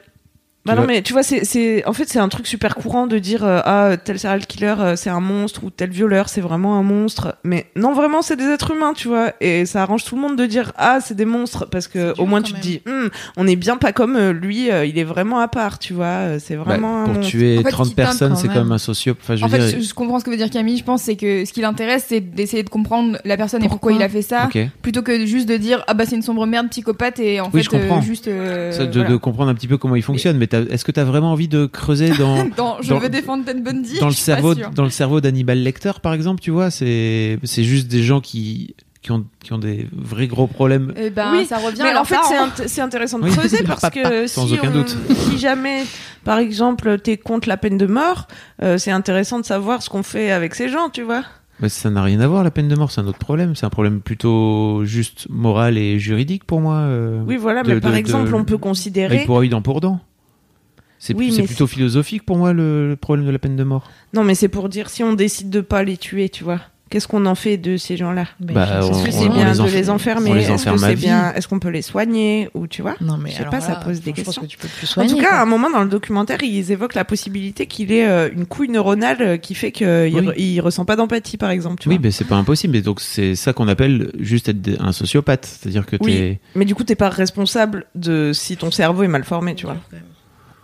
C'est une vraie. Voilà, t'es pas responsable de tes parents, t'ont battu toute ta jeunesse, et en fait, en grandissant, t'es devenu un sociopathe aussi. Enfin, tu vois, t'es jamais responsable de ce qui tombe sur le coin de la gueule. Physique. Sauf aux yeux de la loi. Non, tu crois pas ? Tu ferais quoi, toi, avec 15 millions de livres ? Changer de sujet.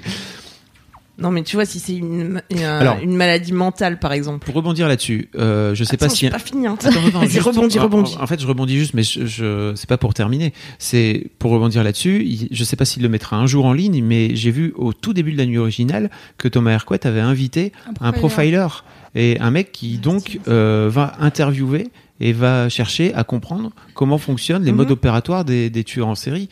Et c'était hyper intéressant. Je sais pas, tu l'as vu ou pas ? Non, pas du tout. Voilà. Donc, et ce mec a écrit un bouquin, donc je rechercherai et je le foutrai dans les notes parce que j'ai la moitié des infos. Mais en tout cas, il a écrit des bouquins sur les tueurs en série et j'espère que Thomas un jour mettra ce replay parce que vraiment c'était hyper intéressant. Il racontait à quel point il allait discuter avec ces mecs-là et qu'en fait les mecs, il explique très clairement que les mecs sont ils font pas partie de notre civilisation, quoi. Ils sont en dehors. Ils sont dans une projection d'eux-mêmes et de leur fantasme, de leur sadisme qui est fou. C'est-à-dire qu'il faut pas chercher. C'est des malades mentaux. Faut pas chercher. Bah, malades mentaux, je sais pas après, parce que tous les malades mentaux tuent pas forcément des gens, quoi, tu vois. Mais il y a un degré de sociopathie, bref, qui est extrêmement élevé et qui fait que, ça a l'air d'être assez compliqué de pouvoir ne serait-ce que discuter avec eux. C'est vraiment, enfin, ça joue. Mais ce que tu dis, ça me fait penser à la série. Il y a une série Netflix où je sais pas si c'est Netflix, cela dit, avec Jonathan Groff, pareil, où en fait c'est les débuts du profilage. Ah oui. Et où il joue justement des mecs en études criminelles. Et c'est un enquêteur et lui, Jonathan Groff, qui joue un mec psychologue, j'ai l'impression. Qui vont en fait justement étudier et c'est les débuts du profilage. C'est même eux qui inventent en gros le profiling, quoi. C'est ces deux mecs qui vont voir tous les serial killers qui sont emprisonnés et ils essaient de discuter avec eux et d'avoir des infos sur ce qui leur est arrivé, de pourquoi, etc. D'essayer de comprendre la psychologie des mecs pour essayer de, du coup, après, choper les mecs qui sont encore en train de courir.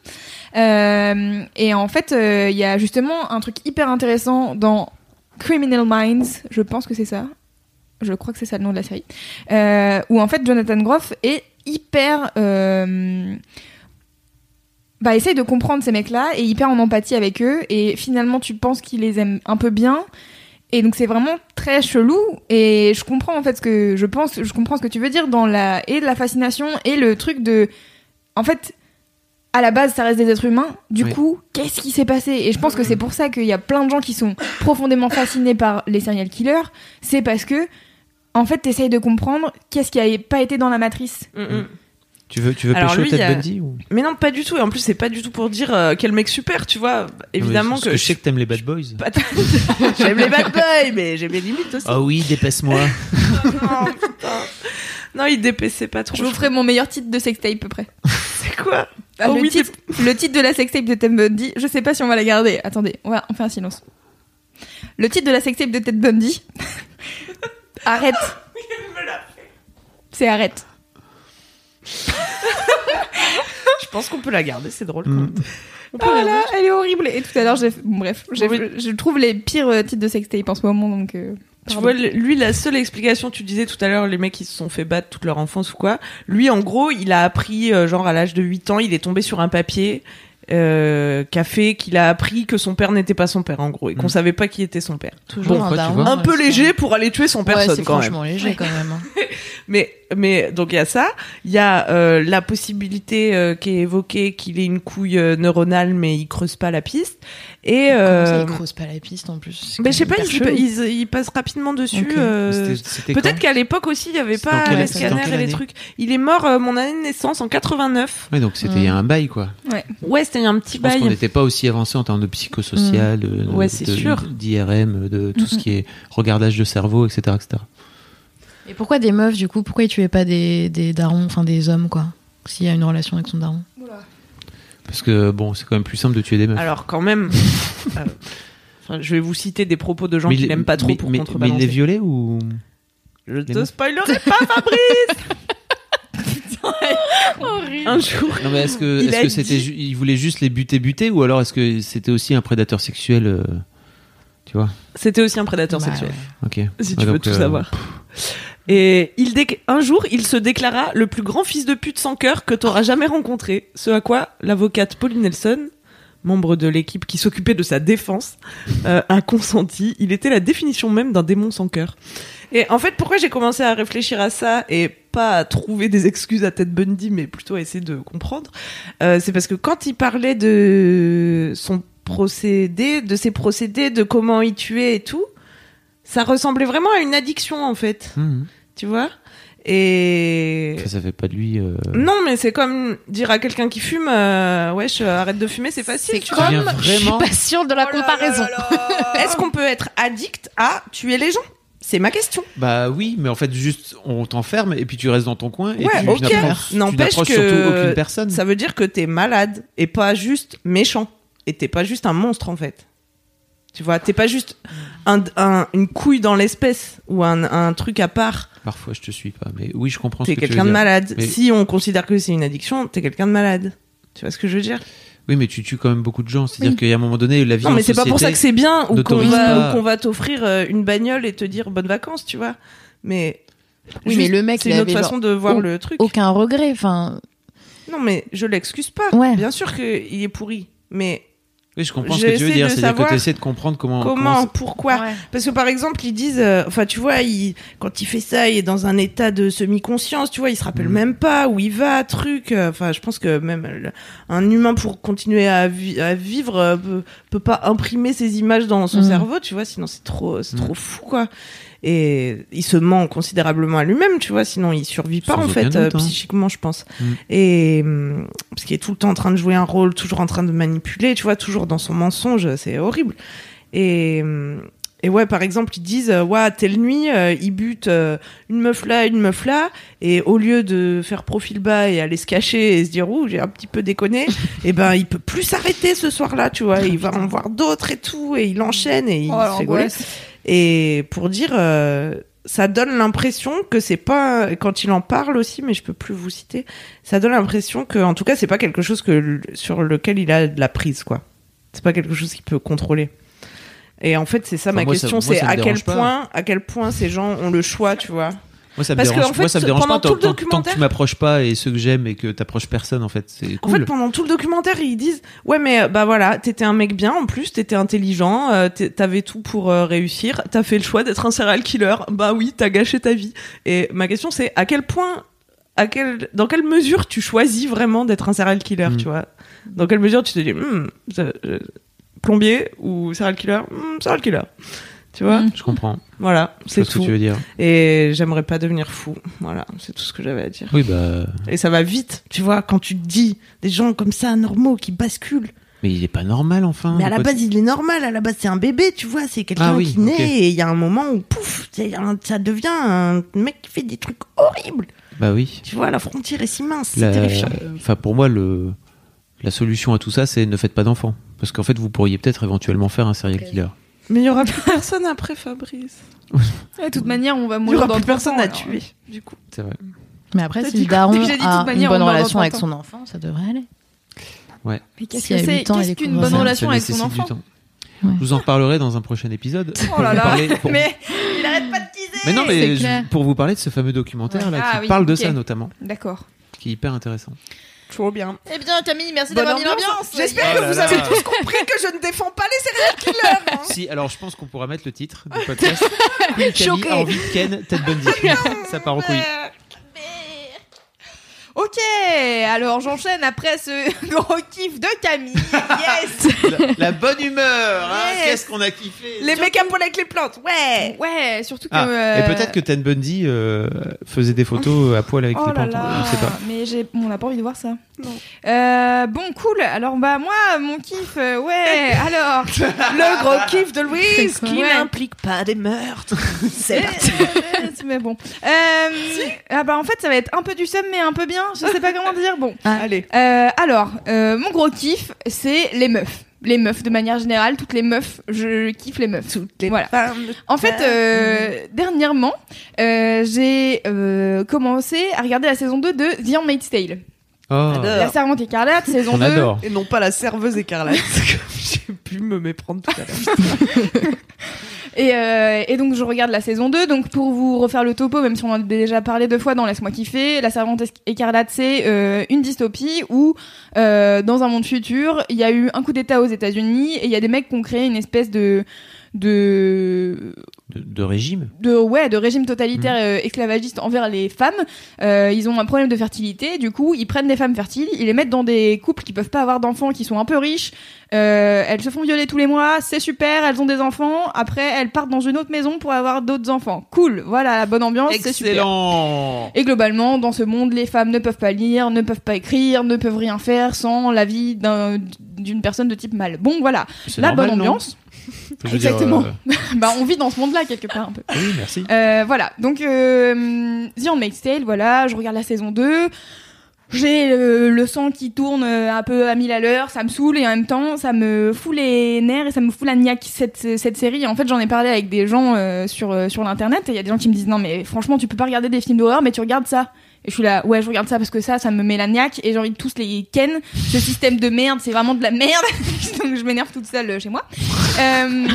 Et en fait, ce week-end, au moment où on enregistre, donc le week-end du 10-11, y a eu des révélations sur une affaire tout à fait sympathique qui s'appelle la Ligue du LOL. Je sais pas si vous avez suivi cette histoire. Donc il y a des mecs pendant des années qui ont harcelé des gens sur internet, des féministes, des personnes racisées, en faisant des blagues racistes, homosexuelles, antisémites, misogynes, tout ce que vous voulez. Et des mecs qui étaient pas assez, qui leur convenaient pas aussi. Voilà, des mecs, c'est vrai, des mecs qui n'étaient pas assez des mecs, voilà. Bref, donc du coup, une bonne bande de connards hein, encore. Donc voilà, on est dans la bonne ambiance, dans le kiff et la bonne humeur. Toujours les mecs, hein, on remarquera. Et en même temps, il y avait qu'est-ce qui se déroulait aussi. C'était le procès de Baupin. Donc qui a attaqué en diffamation et puis qui est pas venu à son procès, et du coup il y a toutes les meufs qui ont été harcelées par Baupin qui parlent et qui disent ce qui leur est arrivé. Et il y a une excellente punchline de Cécile Duflo qui a dit: je pensais pas dire ça un jour, mais merci monsieur Baupin, car en fait aujourd'hui on est en train de témoigner pour que plus jamais il y ait ça qui se passe.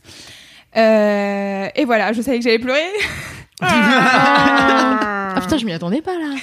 Ah bah alors, si Léa, tu découvres, il faut savoir que Loulou...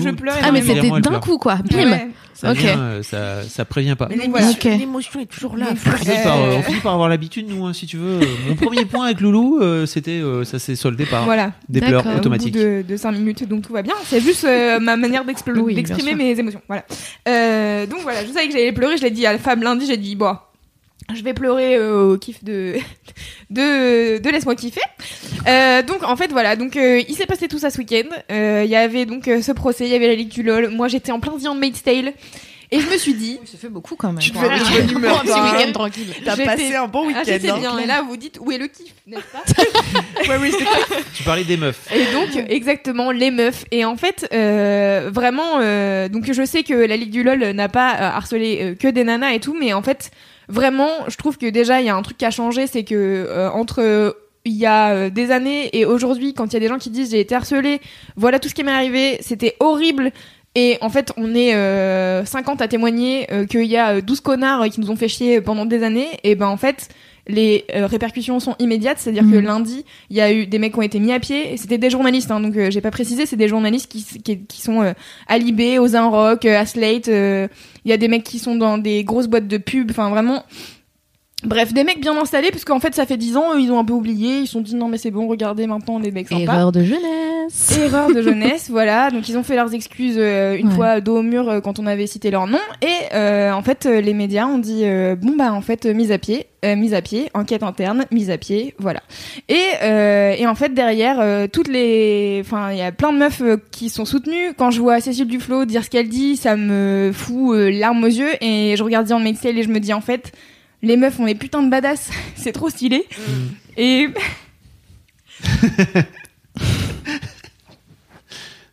allez Loulou. Attends, je reste. Allez Loulou. Et en fait dimanche soir j'ai fait une insomnie et j'arrivais pas à dormir, et du coup j'ai commencé à écrire un texte à toutes les meufs parce que ah, je suis désolée. Parce qu'en fait, vraiment, je trouve que ces dernières années, et moi-même, quand j'étais ado, j'étais une petite conne, et j'ai lu Mademoiselle, et ça m'a pas mal aidé déjà à me remettre en question sur plein de trucs. Et en fait, je trouve que... C'était pas une petite conne, Loulou. Bien sûr, on élève les filles à se détester, voilà, et à pas se kiffer, et machin. Et en fait, je trouve que vraiment, depuis plusieurs années... Alors moi, je pense particulièrement, j'évolue dans un milieu où les meufs entre elles s'entraident, etc. Mais en fait, juste, je pense qu'on dit pas assez à quel point on se bat contre le monde, et c'est compliqué, c'est chiant, et en même temps, il y a tellement des meufs qui font des trucs, et c'est juste, ça peut être des petits trucs, tu vois. Moi, des fois, je reçois des messages de meufs. Là, par exemple, régulièrement, je pleure dans Laisse-moi kiffer, et je reçois des messages de meufs qui me disent, en fait, merci de pas couper au montage quand tu pleures, parce que... moi je pleure souvent, ou alors au contraire moi on m'a appris à pas pleurer, et du coup ça me fait du bien d'entendre quelqu'un qui pleure, et en fait juste ça me fait du bien de voir moi j'ai appris à mixer il y a 1 an et demi, et en fait j'ai découvert des meufs DJ que j'avais jamais vues, parce qu'en fait j'ai toujours vu des mecs mixer, et là je vois des meufs comme Peggy Goo, comme Louise Chen, comme en fait il y en a plein, il y a des et vous avez pas besoin de faire des trucs de ouf pour être des meufs stylées, et pour montrer l'exemple en fait, et c'est ça que je trouve trop bien, et vraiment ça, je parlais de Iseult tout à l'heure, en effet tu disais ça peut être un exemple pour plein de meufs, et je pense qu'il y a un truc qu'il faut pas oublier, c'est quand on a publié les récaps de fin d'année avec Mademoiselle, il y a Juliette qui a fait un super article sur toutes les Mademoiselles qui ont fait des trucs charmés, desquelles on a parlé, qui ont créé leur boîte, qui ont bossé pour des assos, etc. Et je me souviens qu'on a reçu un message sur le compte Instagram de Mademoiselle d'une meuf qui disait « Ah, j'ai bien aimé cet article et tout, mais je trouve que c'est des meufs qui sortent de l'ordinaire, quoi, qui font des trucs de ouf. » Et j'étais là « Non, meuf, en fait, vraiment, elles sont comme toi. C'est juste qu'elles ont décidé de se sortir les doigts et de croire en ce qu'elles voulaient faire, et de juste... se donner un coup de pied au cul, parce qu'en fait je sais à quel point c'est dur en tant que meuf, parce qu'on te dit toute la vie que ce que tu fais c'est pas assez bien, ou que bah je sais pas, peut-être pas, ou t'as peur de l'échec et tout, et voilà. Et je trouve que c'est trop bien, et ça me fait trop plaisir d'avoir des meufs qui m'inspirent au quotidien, et t'en fais partie, Léa, tu vois. Oui. Arrêtez, parce que là il faut que je pleure bientôt. Mais non, mais c'est vrai, tu vois, enfin, et c'est donner la parole à des meufs qui parlent de leur corps, et j'entends des gens dire bah en fait c'est bon, on a compris, parler de vos corps, de vos poils et tout, mais en fait non, on n'a pas compris, la société a pas compris, et je trouve c'est tout récent, hein, à l'échelle de l'humanité. Oui, c'est ça. Et du coup et justement, je me dis franchement, ça fait des milliers d'années qu'on se fait bolos, et on est toujours là, et en fait on fait toujours les trucs, et on va pas s'arrêter, parce que justement c'est en train de changer, et c'est chambé. Et voilà, les meufs, croyons en vous. Et voilà, c'est tout. Oui, Loulou. Oui. Bravo, Loulou. Voilà. Je sais pas si t'as vu, mais t'as la Ligue du LOL, du coup, qui est sortie hier ou avant-hier. Je trouve ça trop stylé. Ouais. Et toutes les meufs, je trouve ça trop cool, qui se taguent entre elles, qui disent toi t'es super, toi tu fais ci, tu vois, des mises en avant de ouf. Et c'est trop bien. Ah, je l'avais pas vu, mais il faut que tu regardes, franchement. Ouais, okay. En fait, je voudrais dire aussi aux meufs qui se disent ok, en fait, moi je suis dans un job, ou je suis dans des études, ou j'ai pas forcément envie de créer ma boîte, ou de créer mon projet, ou machin. Ouais. En fait, faites des petits trucs déjà au sein de votre boîte, de venir soutenir une autre meuf qui se fait bolosse d'une manière ou d'une autre. C'est que ça peut être par des toutes petites actions. Vous n'êtes pas obligé de monter des grands projets. Oui, ça peut se matérialiser par des toutes petites choses pour commencer. Mais ça peut être faire du skateboard, par exemple. Ouais. Tellement de meufs qui m'ont écrit pour me dire ça. Ouais. L'important, c'est juste sortez de votre zone de confort, et puis vous verrez, en fait, c'est pas si compliqué que ça. Et en fait, c'est dur d'affronter ses peurs et tout. Et en fait, tu vois, c'est ce que je me suis dit ce week-end. Je me suis dit, en fait, toutes les personnes qui ont témoigné, vraiment dans The Handmaid's Tale, la meuf, elle est dans la merde jusqu'au cou, elle est dans un système qui l'enferme de A à Z, et c'est une putain de badass, et il y en a plein d'autres d'ailleurs dans cette, mais oui, voilà, bien sûr. Et en fait, ce qui est ouf dans The Handmaid's Tale, c'est que la série te fait comprendre à quel point l'entraide entre meufs, c'est vraiment le truc le plus important. C'est-à-dire que dans un système qui te veut pas du bien, quoi qu'il arrive, t'es plus forte à plusieurs, et du coup c'est trop cool. Et en effet, comme tu dis, Fab, il y a des trucs, mais enfin, vraiment, il n'y a pas besoin de grand chose pour être inspirant, tu vois. C'est juste prendre la parole quand t'as envie, quand tu sens que t'as la boule qui est coincée en toi, peut-être prends la parole, vas-y, ose. Et en fait, si c'est des connards en face, et ben tège-les. Enfin, il y a un moment donné, moi j'ai envie de m'énerver contre les gens. Et la Ligue du LOL, je te jure, j'étais tellement vénère pendant 3 jours là. Voilà, mais bref. Je veux dire que j'aimerais pas avoir la boule coincée en moi. Hein. Alors, en matière de Fort Boyard. J'allais dire titre, mais j'étais dans un groupe de parole comme ça, c'était hyper bien. Et la personne qui était en train de mener le truc m'a dit, chez les Quakers, qui sont une communauté, en fait, quand t'as le cœur qui bat, qui commence à... En gros, il n'y a pas de chef dans ce truc-là. Et celui qui parle, c'est celui qui sent qu'en fait, il a le cœur qui est en train de battre suffisamment et qui sait le moment de parler. Je ne sais pas si ça vous est déjà arrivé comme ça. Et en gros, le truc, c'est prends conscience que ton cœur est en train de battre, et à ce moment-là, dis les choses. C'est le moment où il faut que tu parles. C'est hyper intéressant, parce que ça t'incite à prendre conscience que ok, t'as le cœur qui est en train de battre, c'est le moment de parler. Ouais. Je suis une youtubeuse anglaise, par contre, qui parle de ça, en fait, qui a été élevée dans cette communauté là, et elle en a fait quelques vidéos, je pourrais les mettre en lien. Elle s'appelle Lucy Moon, elle est hyper cool, et vous pouvez regarder en 0.75 ou en 0.5 si vous comprenez pas trop l'anglais, et je me demande s'il n'y a pas des sous-titres, et c'est hyper intéressant en effet. Cette communauté, c'est assez fou. Mais franchement, c'est en train de changer quand même tout ça, j'ai l'impression. Mais moi, j'ai l'impression que ce week-end, j'en ai retiré que du positif. Faut pas arrêter les meufs, c'est ça le vrai truc, je pense. C'est qu'il faut jamais partir du principe que c'est fait, que c'est bon. Et justement, tu vois, je vois ça sur internet et tout, je sors en bas de chez moi, je suis place de la Nation, et là je vois des tags un peu partout, des pochoirs, et c'était Baupin, sale chien, bois mes règles. Partout sur la place de la Nation. Story. Vénère, tu vois, mais j'avais jamais vu ça dans la rue, en fait. Tu vois, des trucs affichés comme ça dans la rue, à part Merci Simone, et c'est tout à fait un autre truc, tu vois. Ouais. Mais là, des revendications comme ça aussi fortes, aussi dans l'actualité, partout, je me suis dit putain, trop stylé, quoi. Ouais. Si ça sort aussi, mais là. Ouais. Et en fait, c'est marrant, j'en parlais avec Juliette, que vous avez entendue dans Laisse-moi kiffer, qui est chargée des témoignages chez Mademoiselle. On parlait de la Ligue du LOL et tout, et on parlait en fait, parce qu'en fait, la Ligue du LOL, c'est un petit truc, c'est-à-dire qu'en fait, dans dans tous les milieux, dans tous les médias, dans tous les milieux, il y a ce genre de truc. Moi, je me souviens quand je suis arrivée chez Mademoiselle, de tous les gens qui me disaient « Ah, non, ça va, chez Mademoiselle. » Entre filles, c'est pas trop compliqué. Et je suis là, franchement, mais en fait, tu ne peux pas mesurer la chance que j'ai d'être chez Mademoiselle, en fait, parce que ailleurs, en fait, il y aurait des connards qui seraient en train de dire « Elle pue le cul, elle, ou la stagiaire, on la baise ou on la baise pas. » Mais mec, je te croise, je te mets un coup de tête. Mais vraiment, en fait, je suis vraiment énervée. Ouais, mais au début, pour n'importe qui, même moi, je me suis posé la question. Je me suis dit, tiens, je vais me retrouver... Bon, à l'époque, on n'était pas autant, tu vois. Mais avec 10 meufs, peut-être, à l'époque, 15 meufs, c'est un peu chelou. Enfin, tu vois... On n'a pas l'habitude, en fait. Tu connais pas ça, en fait, ouais. Sauf les lycées privés de meufs, ouais, c'est un autre délire. Mais oui, donc je me suis questionnée aussi. En fait, au bout d'un jour, tu captes et tu dis, non, c'est des conneries. Après, tu l'expliques aux gens, mais c'est difficile, peut-être, quand tu le vis pas aussi. Ouais, je pense. Mais parce qu'aussi, il y a d'autres milieux où les femmes sont horribles entre elles, tu vois, parce que c'est le truc qui est encouragé. Oui, bien sûr. Ouais. Et il y a malheureusement peut-être des rédacs aussi, tu vois, où c'est le cas, quoi. Ouais. Mais je sais plus où je voulais en venir. Bon, voilà, les meufs, vous êtes cool. Croyez en vous, c'est chiant, mais... Ah oui, si, Juliette. On parlait avec Juliette de... En fait, je sais pas pourquoi, j'ai une de mes sœurs qui est persuadée... Enfin, c'est des trucs de croyances bizarres. C'est des trucs de chaman, ça va te parler Camille. Non mais tu sais, c'est des trucs où on te dit en fait en tant que personne, t'as un peu l'historique de ta famille en toi. C'est-à-dire que ce qui s'est passé dans ta famille, tu le ressens d'une manière ou d'une autre et en fait ça te... Pas la généopsychologie. Je ne sais pas. Peut-être, sûrement. Ouais. J'ai pas. La moitié des informations, hein, la moitié des informations, vous en faites pas. Merci de nous donner l'autre moitié.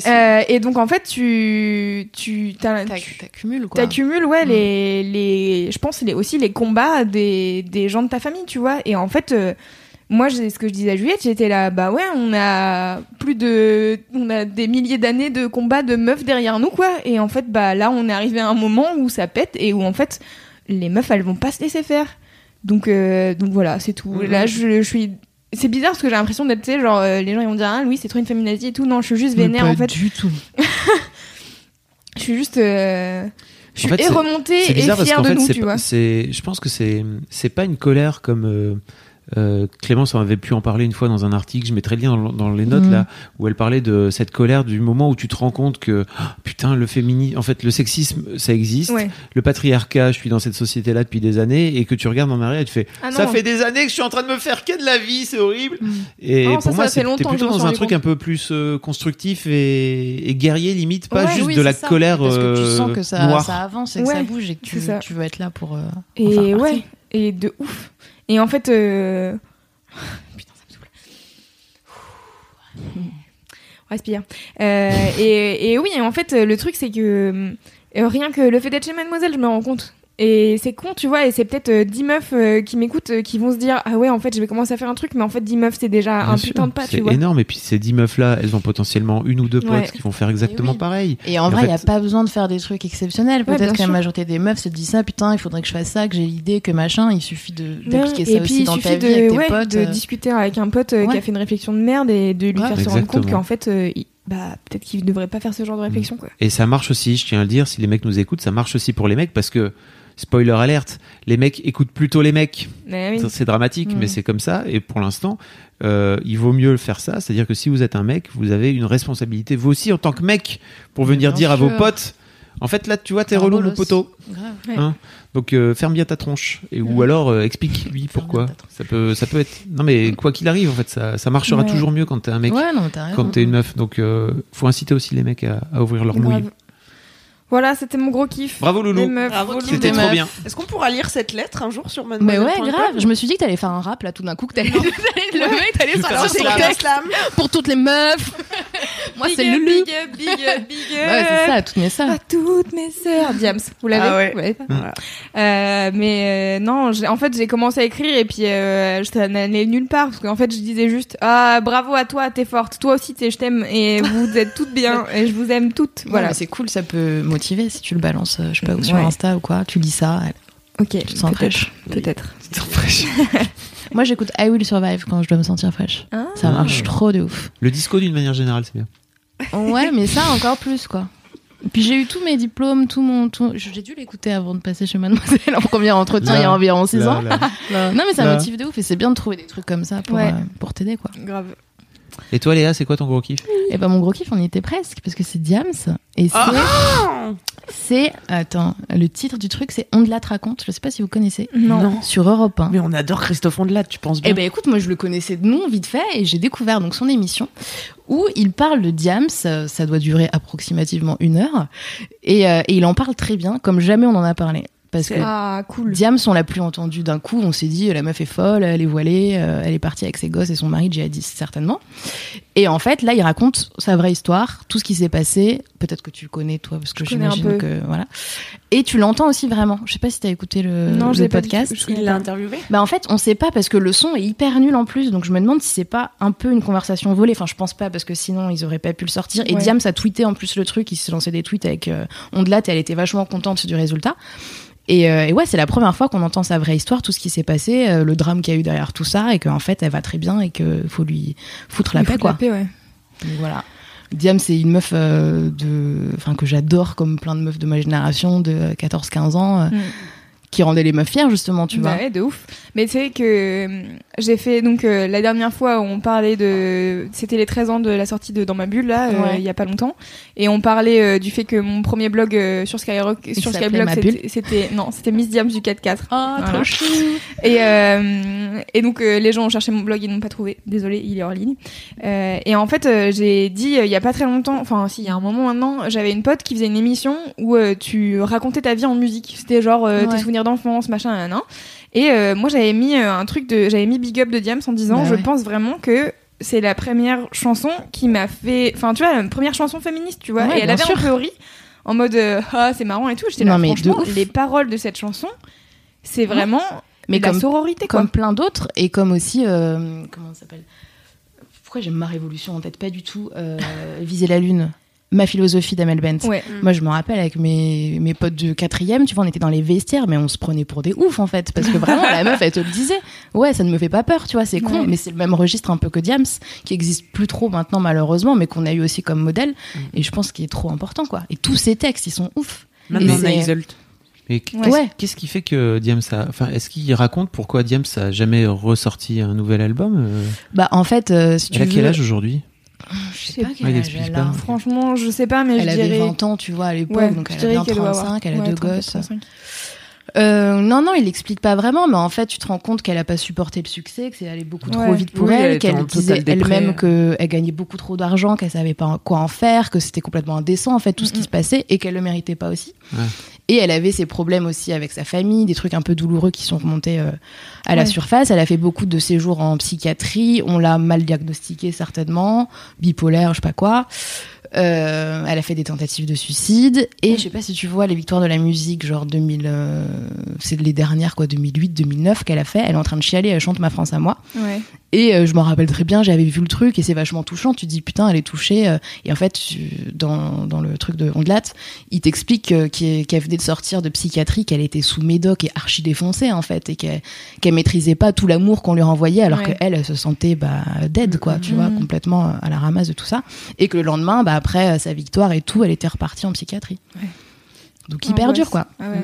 Et qu'en fait elle a trouvé sa façon à elle pour son apaisement moral, c'est la religion. C'est une de ses potes qui lui a dit un jour tiens je vais prier. Elle raconte qu'elle a toujours cru en quelque chose mais pas vraiment mis de religion, de mots dessus, et elle a découvert ça et ça l'a aidée et renouveau et elle est partie de tout ça, mais elle est mieux et tant mieux pour elle quoi. Grave. Eh oui, mais elle me manque, Diams. En vrai, franchement, cet album... Mon rêve de la rencontrer, quoi. Ouais. J'aimerais tellement un jour quand elle... En fait, c'est dramatique à quel point il y a peu de meufs sur la scène rap. Mais bien sûr, il y en a pas. Il y a Chilla, là. En ce moment, il y a Chilla, sur Mad. Ouais, en fait, le truc, Chilla, je trouve que vraiment, elle a ce côté Diams dans le sens où, en fait, elle fait pas que des chansons. Ouais, c'est sûr. Tu vois, elle a fait Sale Chienne. Elle fait quand même des morceaux engagés comme Diams a pu en faire et qui restent commerciaux, entre guillemets, que les gens peuvent écouter facilement et se dire putain, voilà. Mais sur la scène rap, franchement, j'ai regardé des trucs de Chilla dernièrement. Où elle était chez Combini, elle a fait un truc je sais plus comment ils appellent le truc, c'est Freshman je crois, un truc dans le genre, et elle dit Fresh Pussy. Elle donc c'est une mini vidéo où elle fait un mini freestyle et elle dit French Pussy, French Pussy, et après elle commence à faire son rap. Et en fait, dans les commentaires, c'est « Ah là là, elle a dit Pussy, ah là là, je suis mal à l'aise, nanana ». Et en fait, je pense qu'il y a... Non mais c'est... Mon Dieu, ne venez pas lire mes articles. Le truc, c'est que... C'est ça qui est triste, c'est que le rap, c'est tellement un milieu de mecs. Et en fait, ce que j'ai kiffé, c'est qu'elle avait fait Entre dans le cercle, je crois que ça s'appelle comme ça, l'émission de Sofiane. En gros, c'est une émission donc de Sofiane. Si vous voyez pas, c'est un rappeur qui est très connu, mais qui fait partie de ces rappeurs qui seront probablement jamais reconnus par les victoires de la musique parce que c'est trop ghetto, tu vois. C'est pas assez urbain, mais c'est trop ghetto. Voilà, c'est ça. Ça n'a aucun sens. Et donc du coup, lui, il a une émission, je sais plus sur quelle chaîne, qui s'appelle Entre dans le cercle, et où il fait venir des rappeurs pour faire des freestyles et tout, et il a reçu des mecs justement trop ghetto, et aussi des Big Flo et Oli et Chilla. Et en fait, Chilla, elle commence son rap, elle commence à chanter, et après elle regarde la caméra, elle fait « T'as cru que j'allais chanter pendant tout le morceau ?» et elle enchaîne un freestyle, et j'étais là. Ah, trop bien. Ok, ouais. C'est trop bien. Et récemment, j'ai regardé les freestyles de Lompal chez Skyrock, et en fait, il y a plein de moments où Roméo Elvis, il oublie ses paroles, où il bug sur des freestyles, enfin tu vois, pété. Genre, il commence à faire des trucs, et puis en fait, ils se loupent, et ils reprennent, et en fait, ils sont entre potes, et ils sont là, haha, c'est pas grave, il y a que des couilles dans le studio, et je suis là, en fait, il y aurait eu une meuf, ça changeait toute la donne.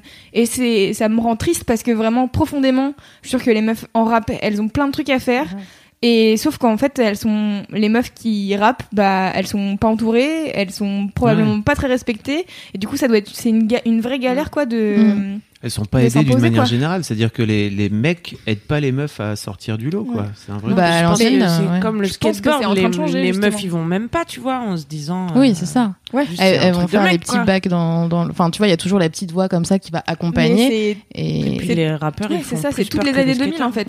Toutes les années 2000, c'est un feat avec. Une chanteuse de R&B, c'est Rof qui fait un feat avec Wallen, c'est tous ces mecs là qui font des feats avec Wallen. Ouais, et en fait c'est vraiment dommage parce qu'en fait tous les featuring de Diams avec des mecs qui font du rap avec Cynic, je pense que Cynic il a vachement aidé, il a vachement poussé, c'est sûr. Et que si elle a pu percer et y aller, c'est grâce à lui. Ouais. Mais tu vois Diams, je sais pas si c'était volontaire, mais elle mettait pas beaucoup sa féminité en avant, tu vois. Si tu rigoles meuf. Mais elle avait des cheveux courts. Je sais pas, pour moi, j'ai l'image se donnait une image garçon manquée. Moi, j'ai dans ma bulle version CD, je sais pas quoi, de luxe, où il y a un DVD. Il y a le DVD de l'enregistrement, où donc, elle est dans ses pots de pêche, parce qu'elle porte que des jogging pots de pêche et tout. Et il y a tout un truc où elle est en train de dire, ouais, il y a des diams partout, donc elle monte sur ses oreilles, et tout, et puis elle sort son string. Et je suis là, en fait... dans les années 2000, qui fait ça? C'est-à-dire que t'es une rappeuse et tu sors ton string et ça. Oui, mais voilà, elle a ce côté badass. Tiens, regarde mon string plein de diams, mais c'est pas. Regarde mon string. Ouais, bien sûr. Tu vois ce que je veux dire? Mais ce qui est hyper intéressant en fait, c'est regarde mon string et en fait, je suis pas sexualisée. En fait, c'est quoi ton problème? Juste, je suis une meuf et voilà mon sous-vêtement. Mais c'est peut-être pour ça aussi qu'elle est arrivée à s'imposer, tu vois, dans un milieu masculin. Ouais. Mais il y a plein de choses à dire sur le rap. Puis c'était surtout une autre époque, je pense, hein, vraiment. Oui. Pour moi, il y a ce truc-là, c'est qu'aujourd'hui, il n'y a plus personne, quoi. C'est un peu flippant. En fait, toutes les rappeuses auxquelles je pense, c'est des rappeuses vieilles ou alors, entre guillemets, vieilles. Ou t'as Ayana Nakamura. Oui, justement, mais c'est un autre délire. Ouais. En fait, Ayana Nakamura, c'est intéressant. Là, j'ai découvert qu'elle était dans Pop Urbaine. En fait, ils ont fait un nouveau créneau qui s'appelle Pop Urbaine. C'est plus R&B, c'est plus rap. C'est les trucs qui marchent en urbain, tu vois. Ouais. Et en urbain, c'est vraiment un terme. Ouais, ça veut dire que t'es noir en fait. Ouais, ça veut dire que, c'est vraiment. Non, mais si, c'est vraiment ce truc-là. Ça veut dire quand les paroles, on les comprend pas tout à fait. C'est des trucs issus du hip-hop. C'est des trucs issus du hip-hop, mais qui marchent. Bah, du coup, on va mettre ça dans Pop Urbaine.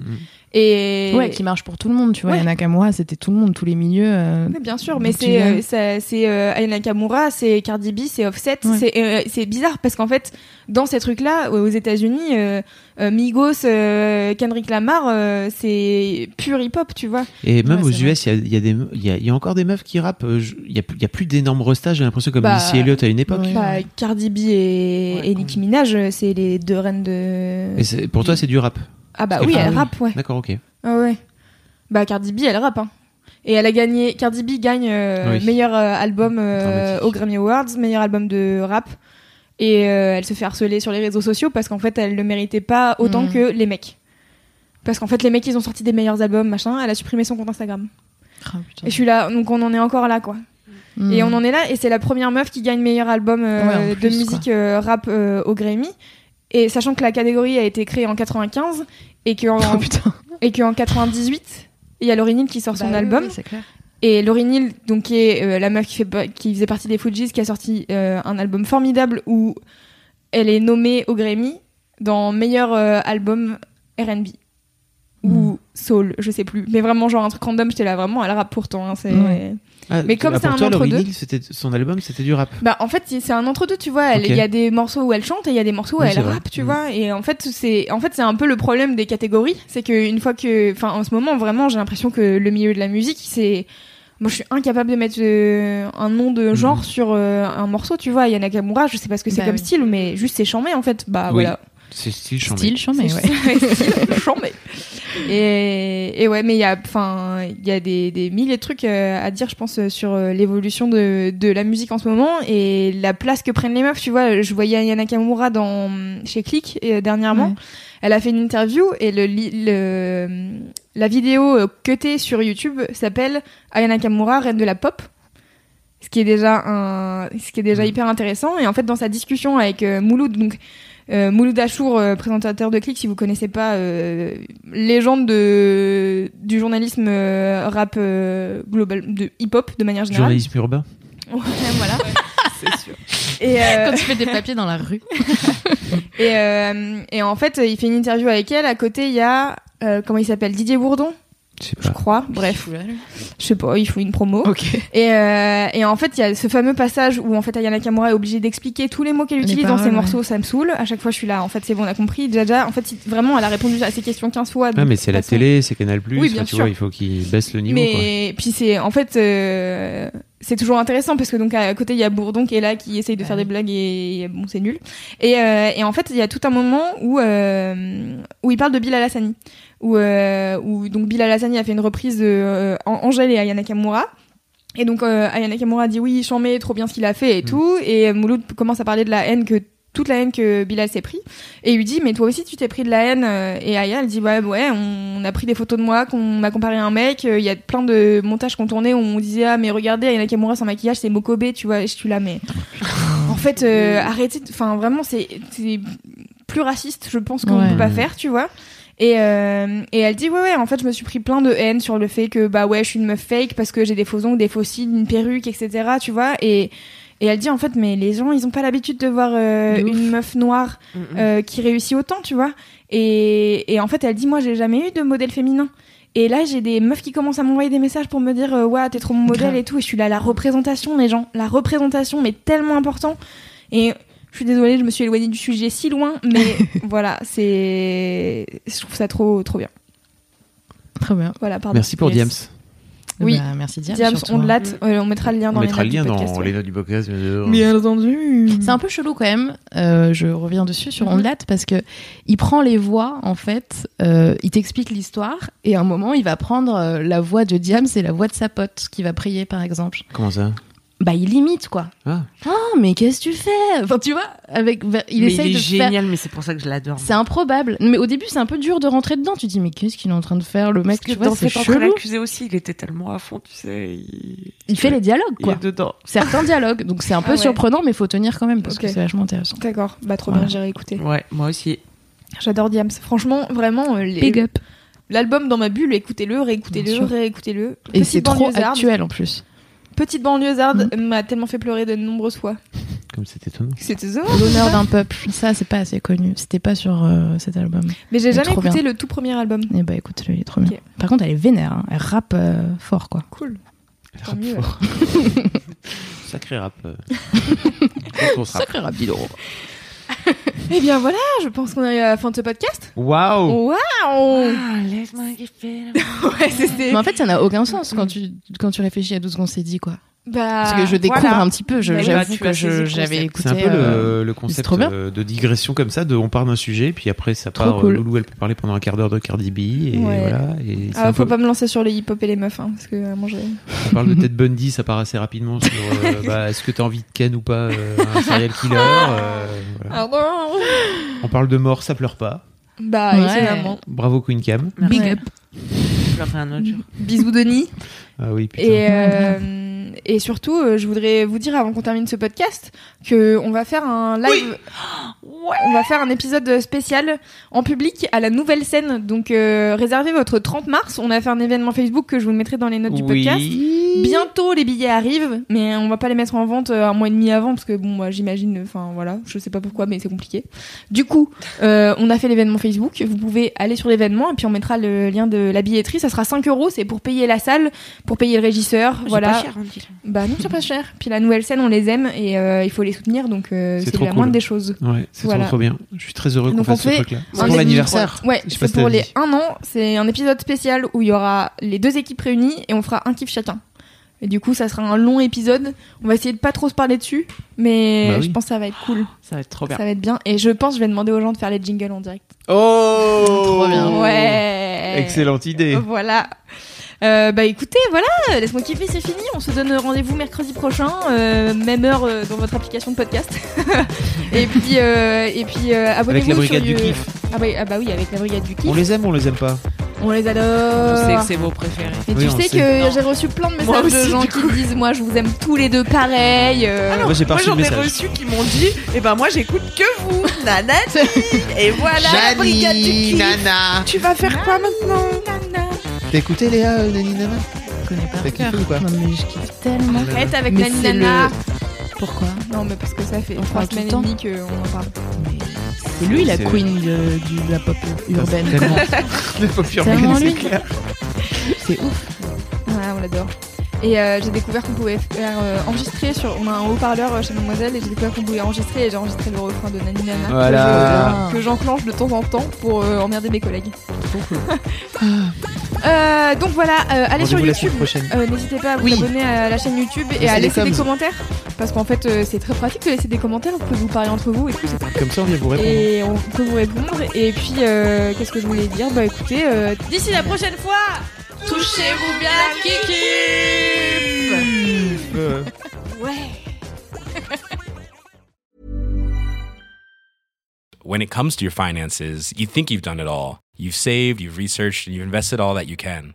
Now it's time to take those investments to the next level by using the brand behind every great investor, Yahoo Finance. As America's #1 finance destination, Yahoo Finance has everything you need, whether you're a seasoned trader or just dipping your toes into the market. Join the millions of investors who trust Yahoo Finance to guide them on their financial journey. For comprehensive financial news and analysis, visit yahoofinance.com, the #1 financial destination, yahoofinance.com.